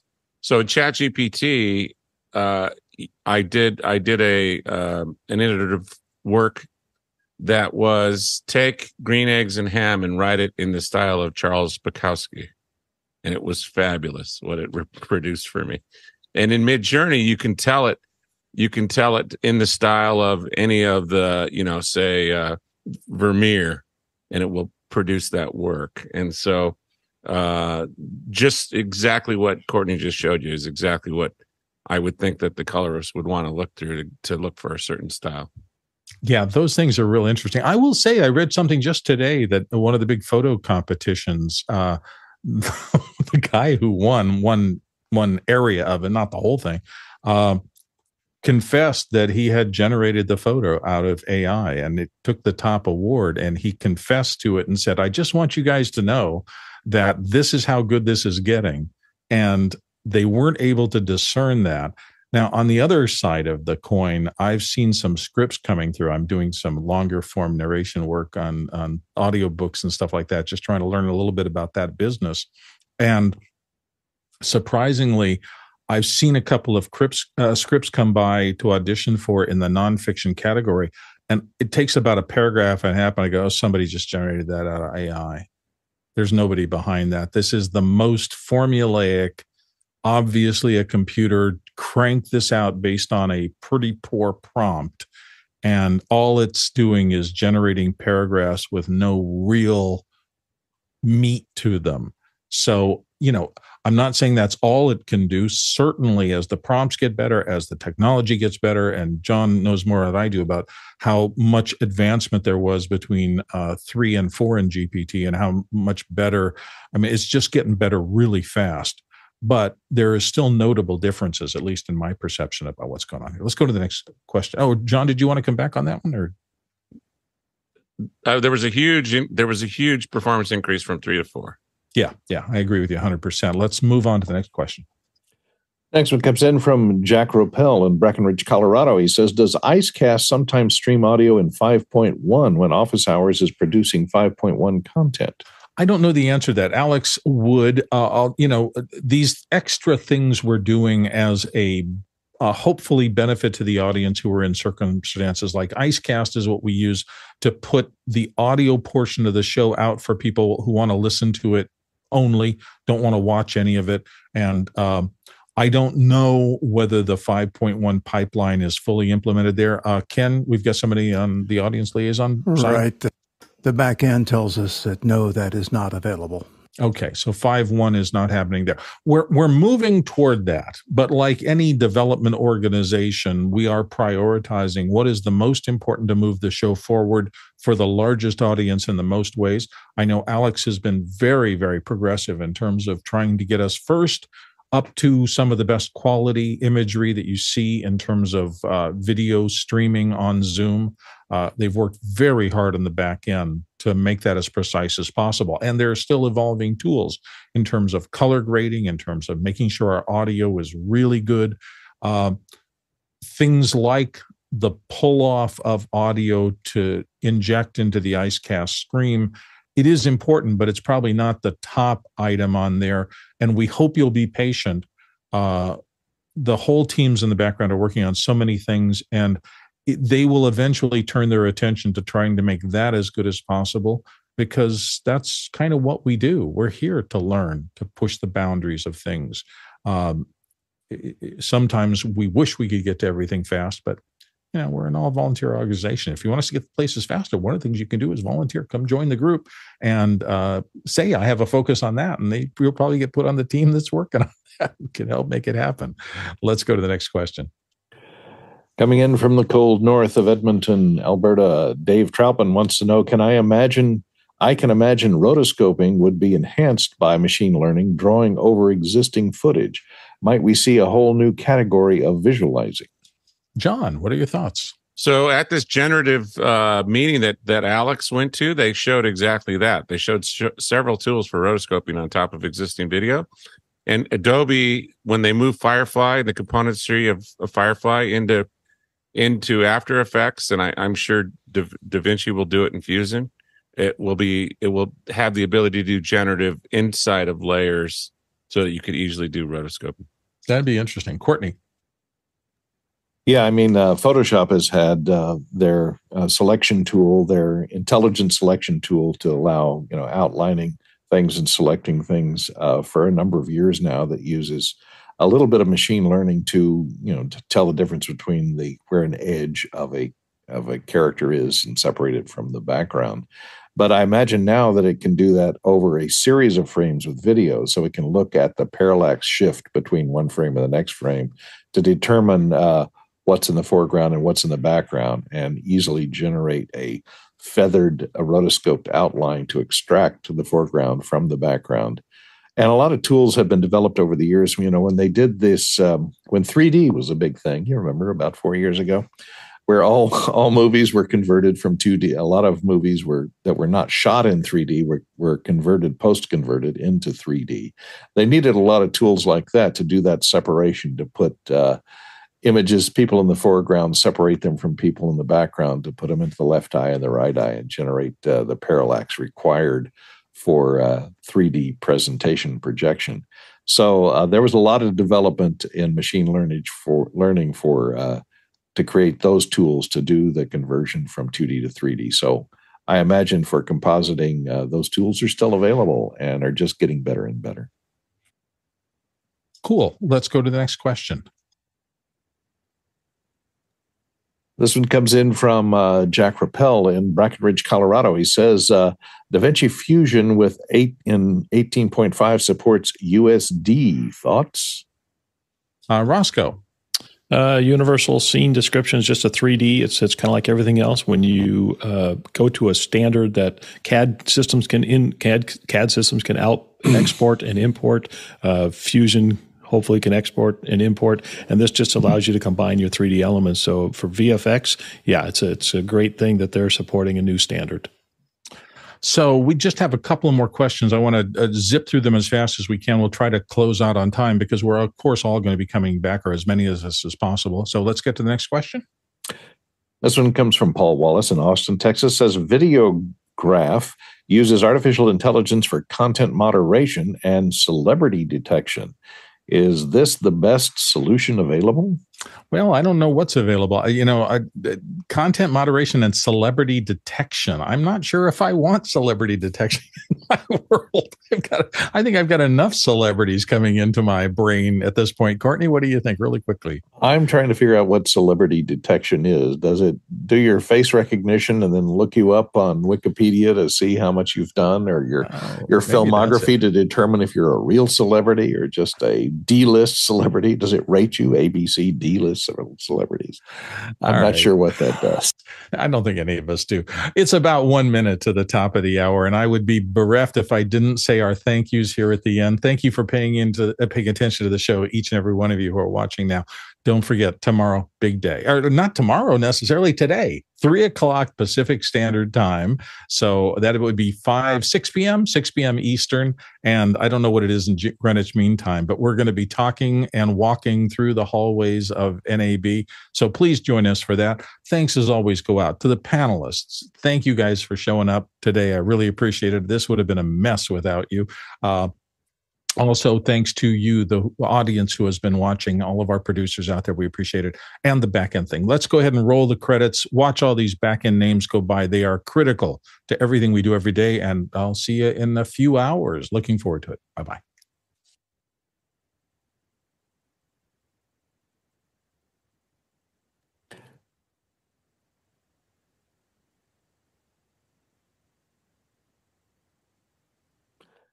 Fire up the celebrity detectometer.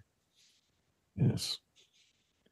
Some celebrities at Disneyland didn't want to be detected. Recognized. Yes. Maybe that's it. It, it uh, AI looks through their gla- their you know all caps and uh, sunglasses. celebrity in stealth mode. That's a thing. Hey, that's Johnny Depp.